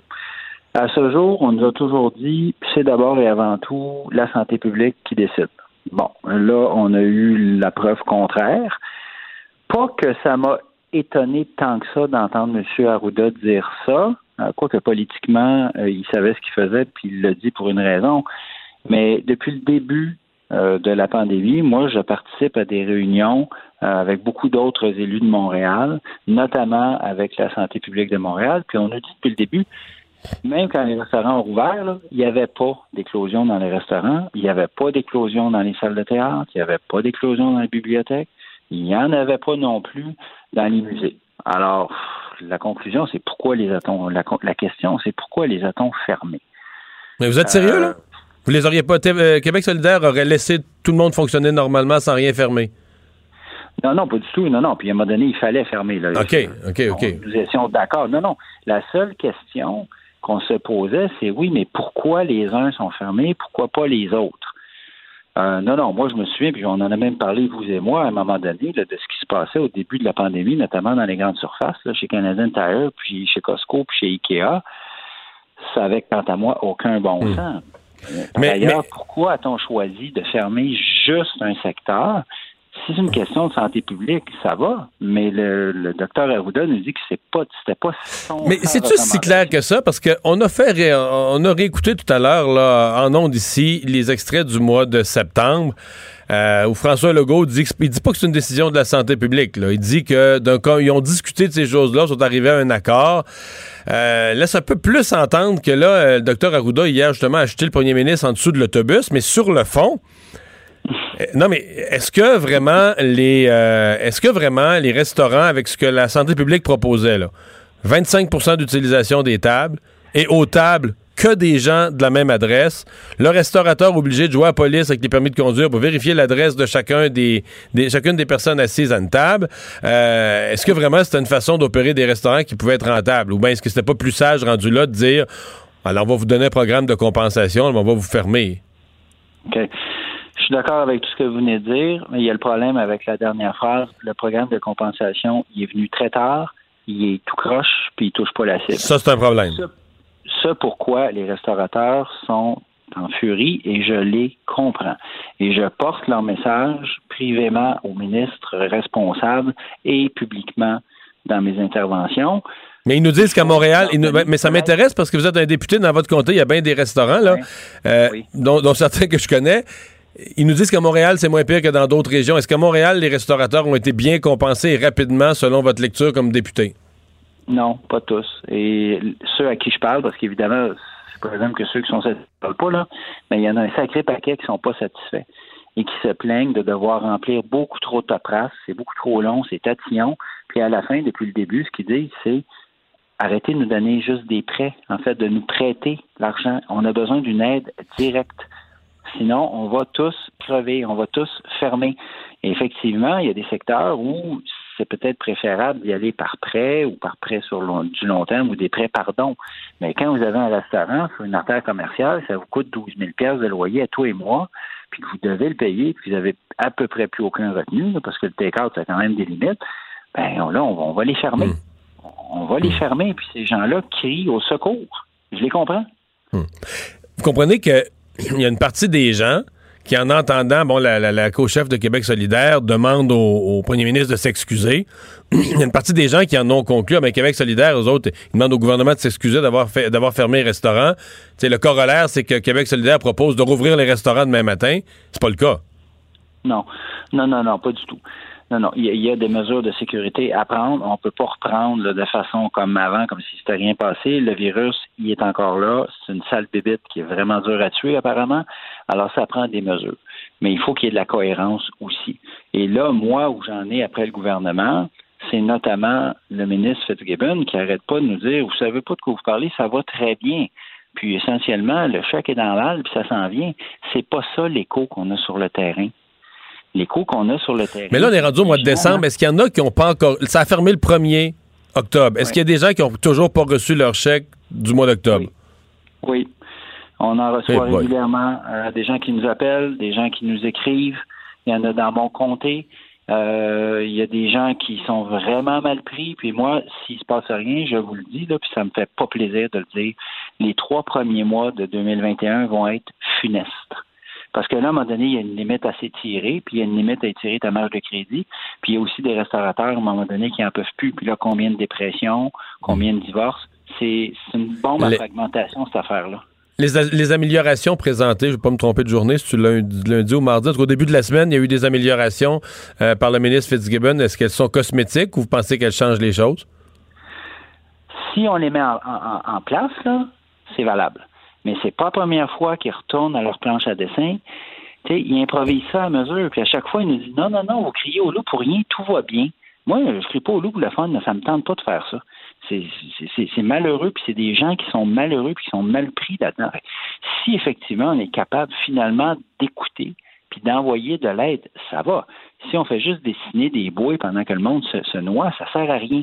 Fait que c'est pas la première fois qu'ils nous font le coup, et c'est là où je dis, là, là, santé, c'est- prenez une bonne respiration, là, puis allez voir sur le terrain ce qui se passe. Parce que sur le terrain, il y a des, des restaurateurs et des petits commerçants, puis là, je parle même pas des bars. On dirait que les bars, là, c'est comme des pestiférés. Eux autres, là, on les a complètement oubliés, là. Je sais pas si c'est un vieux Roland, là, de, de un vieux Roland là, de, de notre relation avec l'alcool. Là, puis de- non, là, tout d'un coup, là, ceux-là, là, c'est des, on n'a aucune aide pour eux, ils se qualifient pas, puis tant pis, tant pis pourtant, ils payent des impôts comme tout le monde.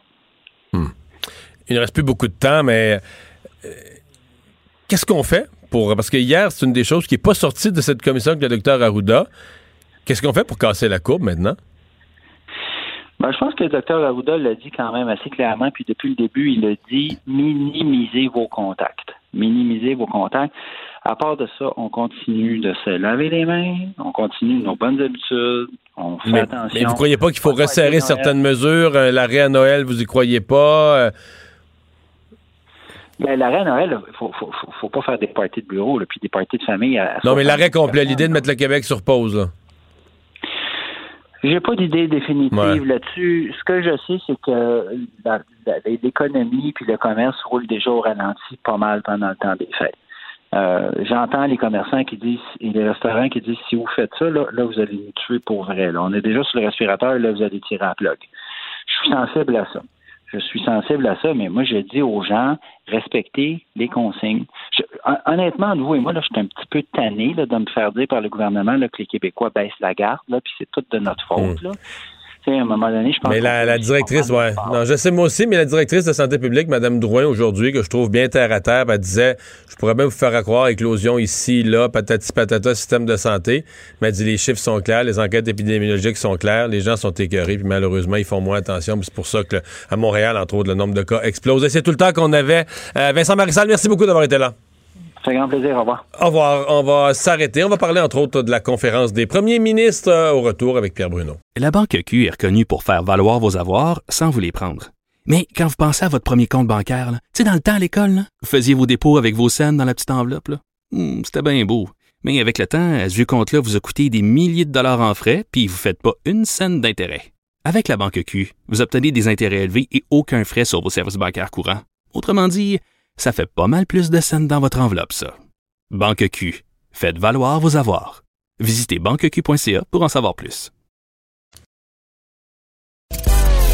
Mario Dumont et Vincent Dessureau. Inséparables comme les aiguilles d'une montre. Cube Radio. Alors, euh, ben, on a écouté François Legault tout à l'heure. On va aller écouter euh, M. Trudeau qui fait le point. Lui aussi sort de la conférence des premiers ministres où il n'y a pas eu entente. Remains keeping people safe. This has been our government's focus right from the start of the pandemic.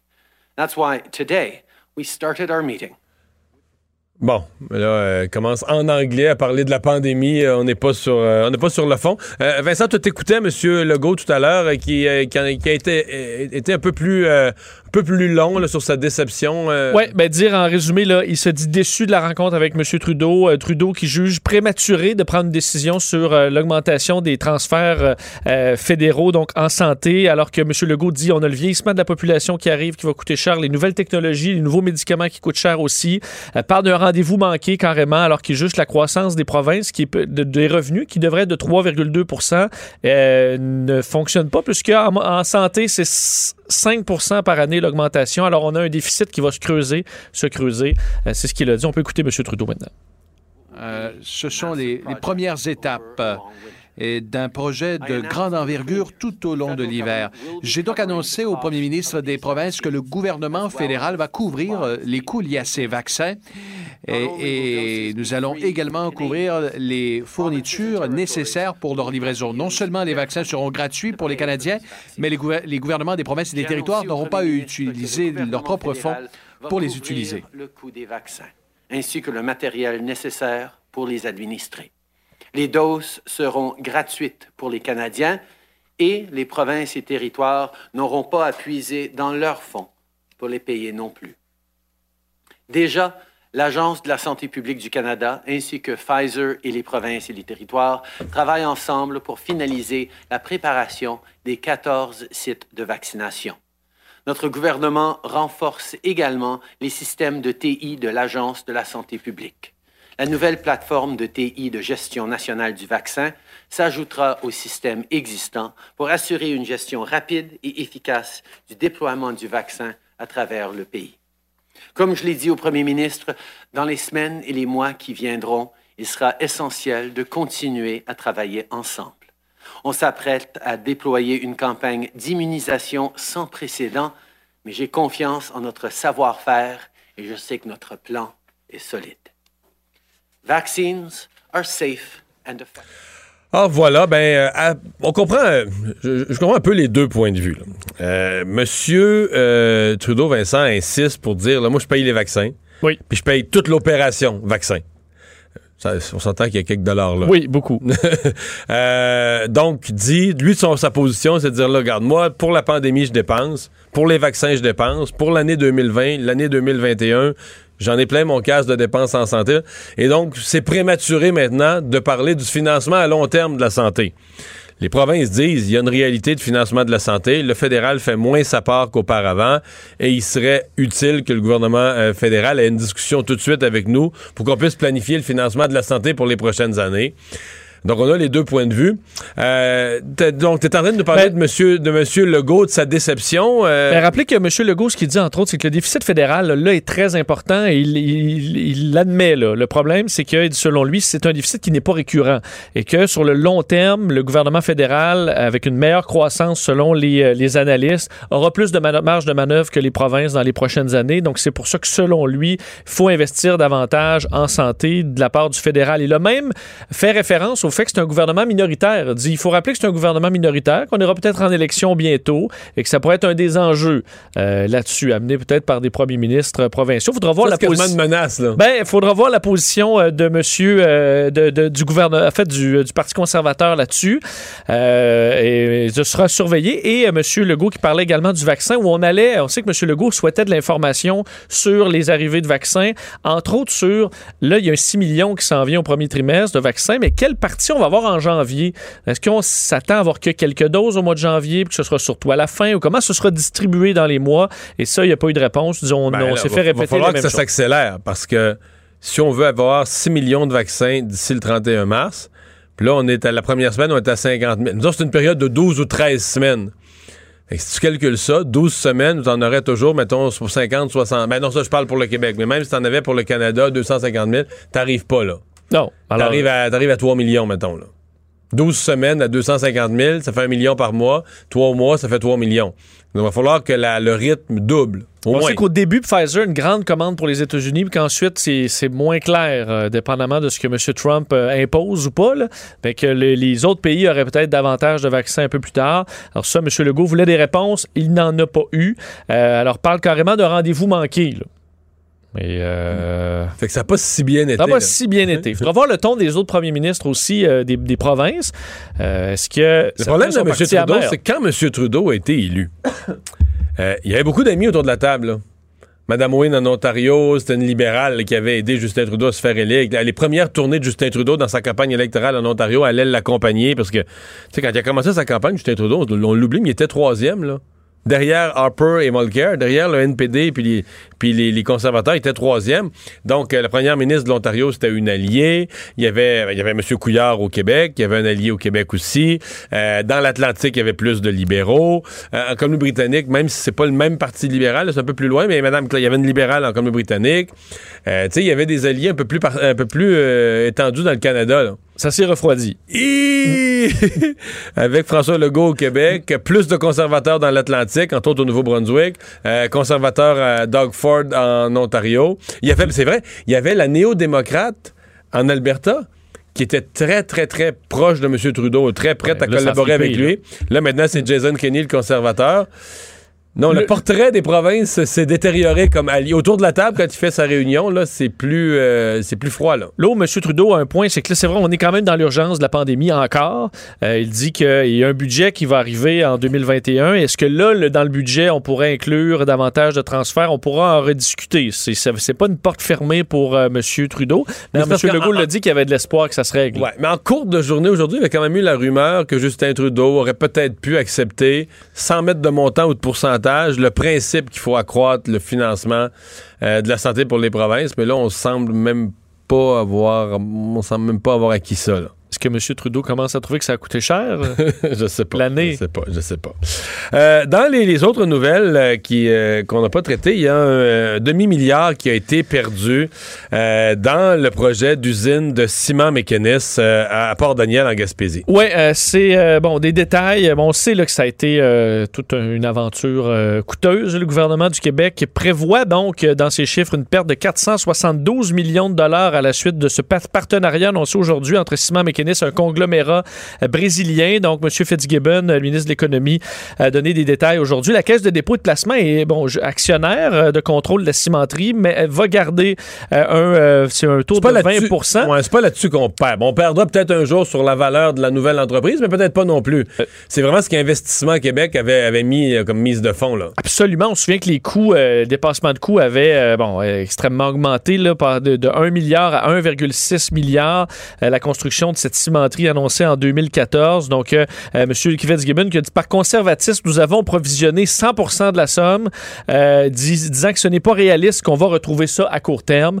Euh, et, Donc, c'est quoi? C'est 380 millions, je pense, qu'ils ont provisionné, quelque chose comme ça. Donc, ils seraient perdus, qu'on considère perdus dans l'aventure. C'est beaucoup d'argent. projet annoncé. C'est par Pauline Marois, alors qu'elle était première ministre juste avant l'élection en 2014 et qui avait, bon, qui s'est révélé être Un difficile. projet qui est très apprécié euh, dans cette région de la Gaspésie là, pour euh, quelques villages qui avaient perdu d'autres entreprises, entre Chandler et, et- entre Chandler et New Richmond.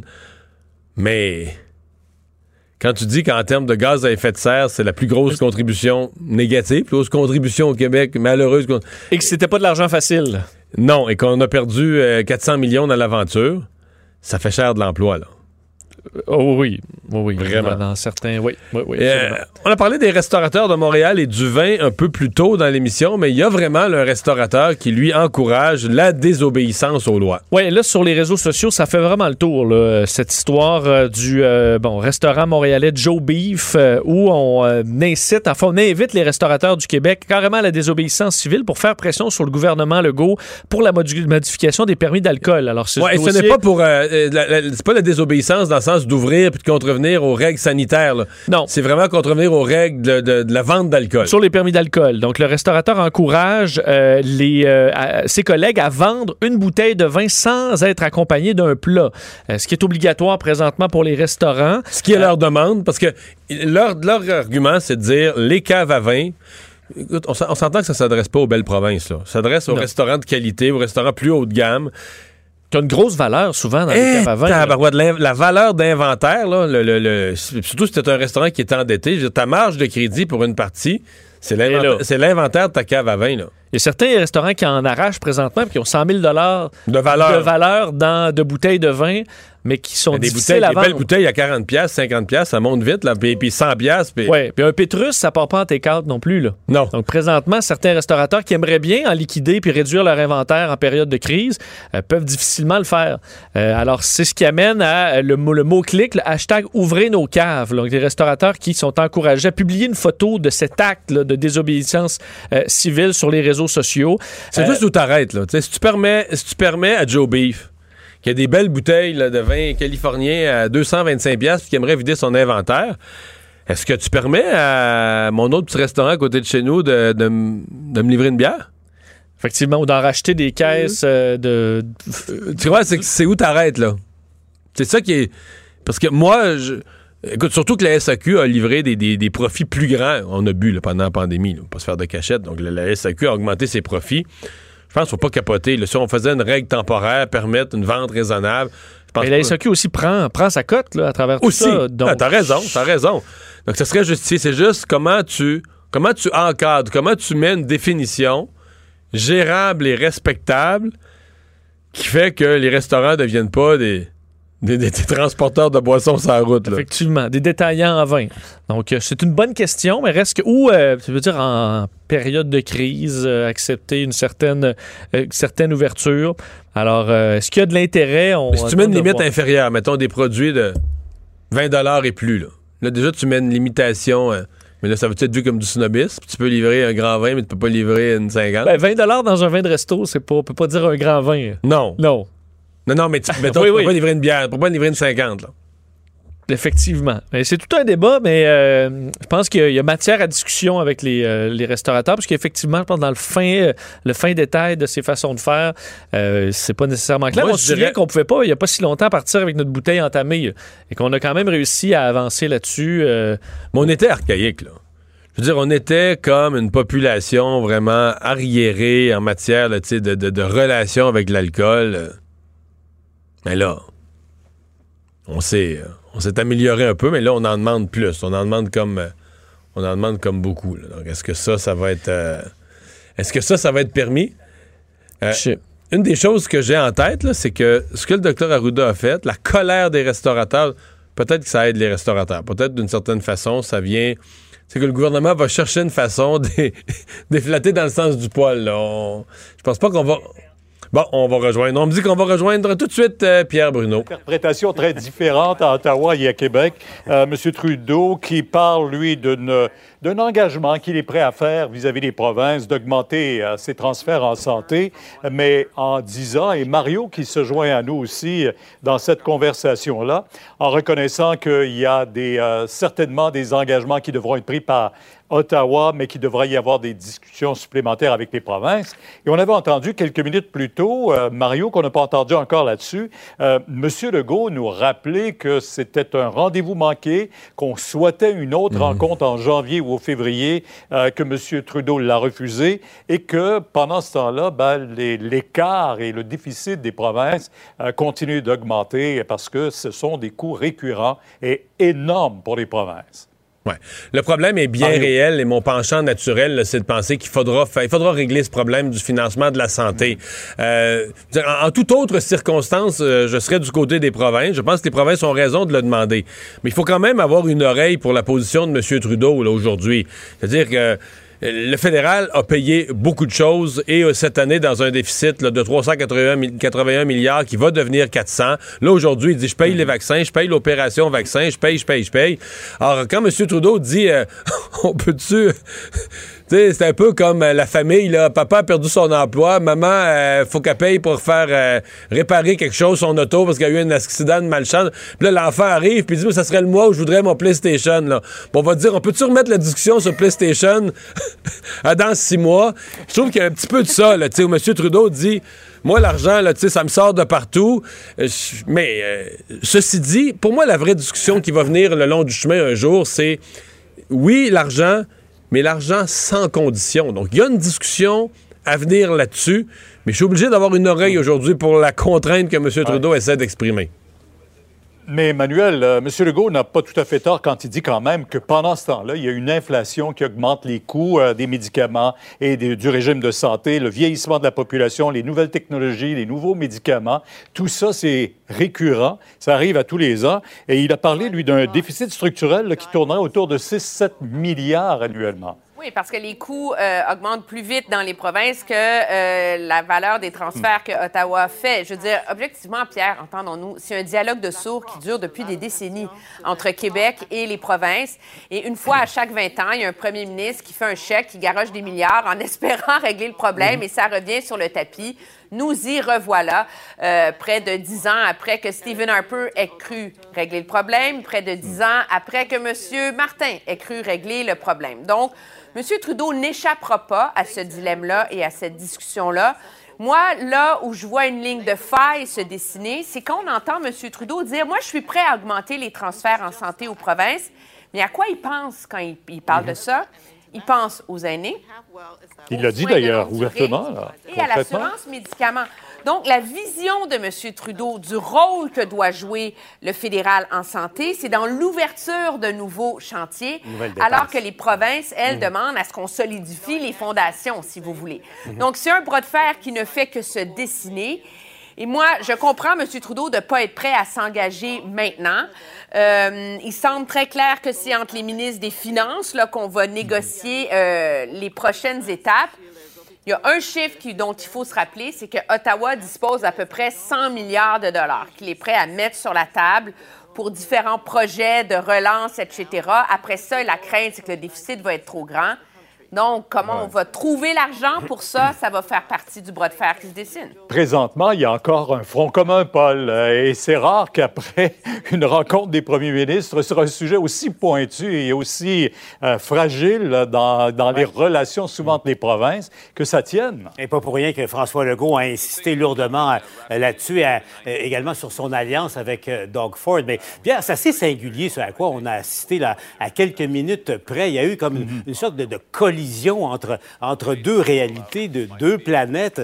Euh, ça m'a rappelé euh, l'essai, ça avait fait fureur à l'époque. Un, un thérapeute conjugal avait écrit un livre qui s'appelait les, les hommes viennent de Mars, les femmes viennent de Oui, Vénus. oui, oui. On a l'impression que les deux étaient sur deux planètes différentes euh, aujourd'hui. On avait l'impression qu'ils n'avaient pas assisté à la même rencontre au et, et départ. qui auront peut-être besoin d'un thérapeute, en tout cas d'un médiateur pour, pour se joindre. Mais François Legault, quand même très, euh, disons-le, au ton, euh, à la limite d'être belliqueux, là, choqué euh, qu'il a été, a-t-il dit, de même que Doug Ford, euh, du résultat de la rencontre. D'autre côté, euh, Justin Trudeau qui parlait d'une bonne rencontre et, et qui a effectivement Très ouvert productive. sur, sur l'idée de, de peut-être augmenter les, les transferts euh, aux provinces. Pierre, je pense que la- essentiellement, la table est mise pour euh, de, de- de joyeux mois politiques à venir et possiblement un affrontement. En tout cas, ça, ça va brasser au cours des prochains mois. Certainement qu'on en entendra parler beaucoup en 2021 au début, parce que Mario, il pourrait y avoir en 2021 aussi des élections fédérales et ça risque certainement d'amener des négociations forcées. Là. Oui, il y a une joute politique derrière ça. Une des choses qu'il faut mentionner, quand M. Trudeau a été élu en 2015, il, se présentait à une table avec les premiers ministres des provinces. Il avait beaucoup d'alliés à l'époque. Il y avait une néo-démocrate, mais sympathique à lui. Il y avait en Ontario la première, la première ministre de la plus grosse province qui était sympathique à lui. Au Québec, c'était M. Couillard, un libéral. Il y avait des... Là, c'est pas mal plus fret, comme on dirait au Québec. Euh, il reste là un ou deux alliés un peu dans l'Atlantique, mais c'est pas mal plus difficile. Euh, Bon, peut-être le premier ministre de Colombie-Britannique, mais il y a des fronts communs, des premiers ministres conservateurs, M. Legault qui est de moins en moins chaud à M. Trudeau. Donc, euh, M. Trudeau se présente à la rencontre. Il a beau nous dire, lui, ah oui, je m'entends bien avec tout le monde, c'était une belle rencontre. On devine que c'est pas ça du tout. Là. Oui, mais l'as de monsieur, euh, moi, ce que je retiens, c'est qu'on a confié à- au ministre des Finances le fait de discuter de la suite des choses. C'est qui à Ottawa, la ministre des Finances? C'est Chrystia Freeland. Est-ce qu'il y a un ministre fédéral? En qui les provinces ont confiance? C'est Chrystia Freeland. Oui, c'est vrai. Parce qu'elle est vue comme quelqu'un qui est capable de ne pas être dogmatique et qui est capable de négocier. Euh, et donc, M. Trudeau, au moins, euh, passe le ballon, je dirais, à la ministre la plus puissante de son gouvernement. Qui vient de s'adjoindre l'ancien président de la Ah ouais. Caisse de Ouais. dépôt et de placement, M. Sebia. Et elle a la confiance des provinces. Et donc, ça, euh, à terme, là, je ne dis pas que ça va se régler dans les prochaines semaines ou même dans les d'ici euh, le mois de, de février, mais c'est un signal politique important, ça. Oui. Eh ben, je vous remercie tous les trois. Euh, c'est le premier coup d'œil qu'on a euh, sur ces entretiens qu'ont eu les premiers ministres aujourd'hui. On voyait euh, le général Fortin tantôt et, Mme Ta- Tam également, qui nous parlaient du vaccin, parce que là, le vaccin va être distribué dès la semaine prochaine et on promet que ça va se faire de façon équitable à travers tout le, tout le Canada. Et d'ici le 4 janvier, c'est 57 000 vaccins qui seront euh, distribués au Québec d'ici la fin mars, 1 300 000. Alors, on surveillera ça de près, bien sûr, euh, avec, en tout cas, celui de Pfizer, euh, celui qui est autorisé jusqu'à maintenant par Santé Canada. Et si on revenait à ce dépôt aujourd'hui, Alors euh, voilà, donc euh, fin de cette émission, de cette journée assez riche en actualité. On se retrouve demain. Sophie Durocher est là dans un instant. Cube Radio.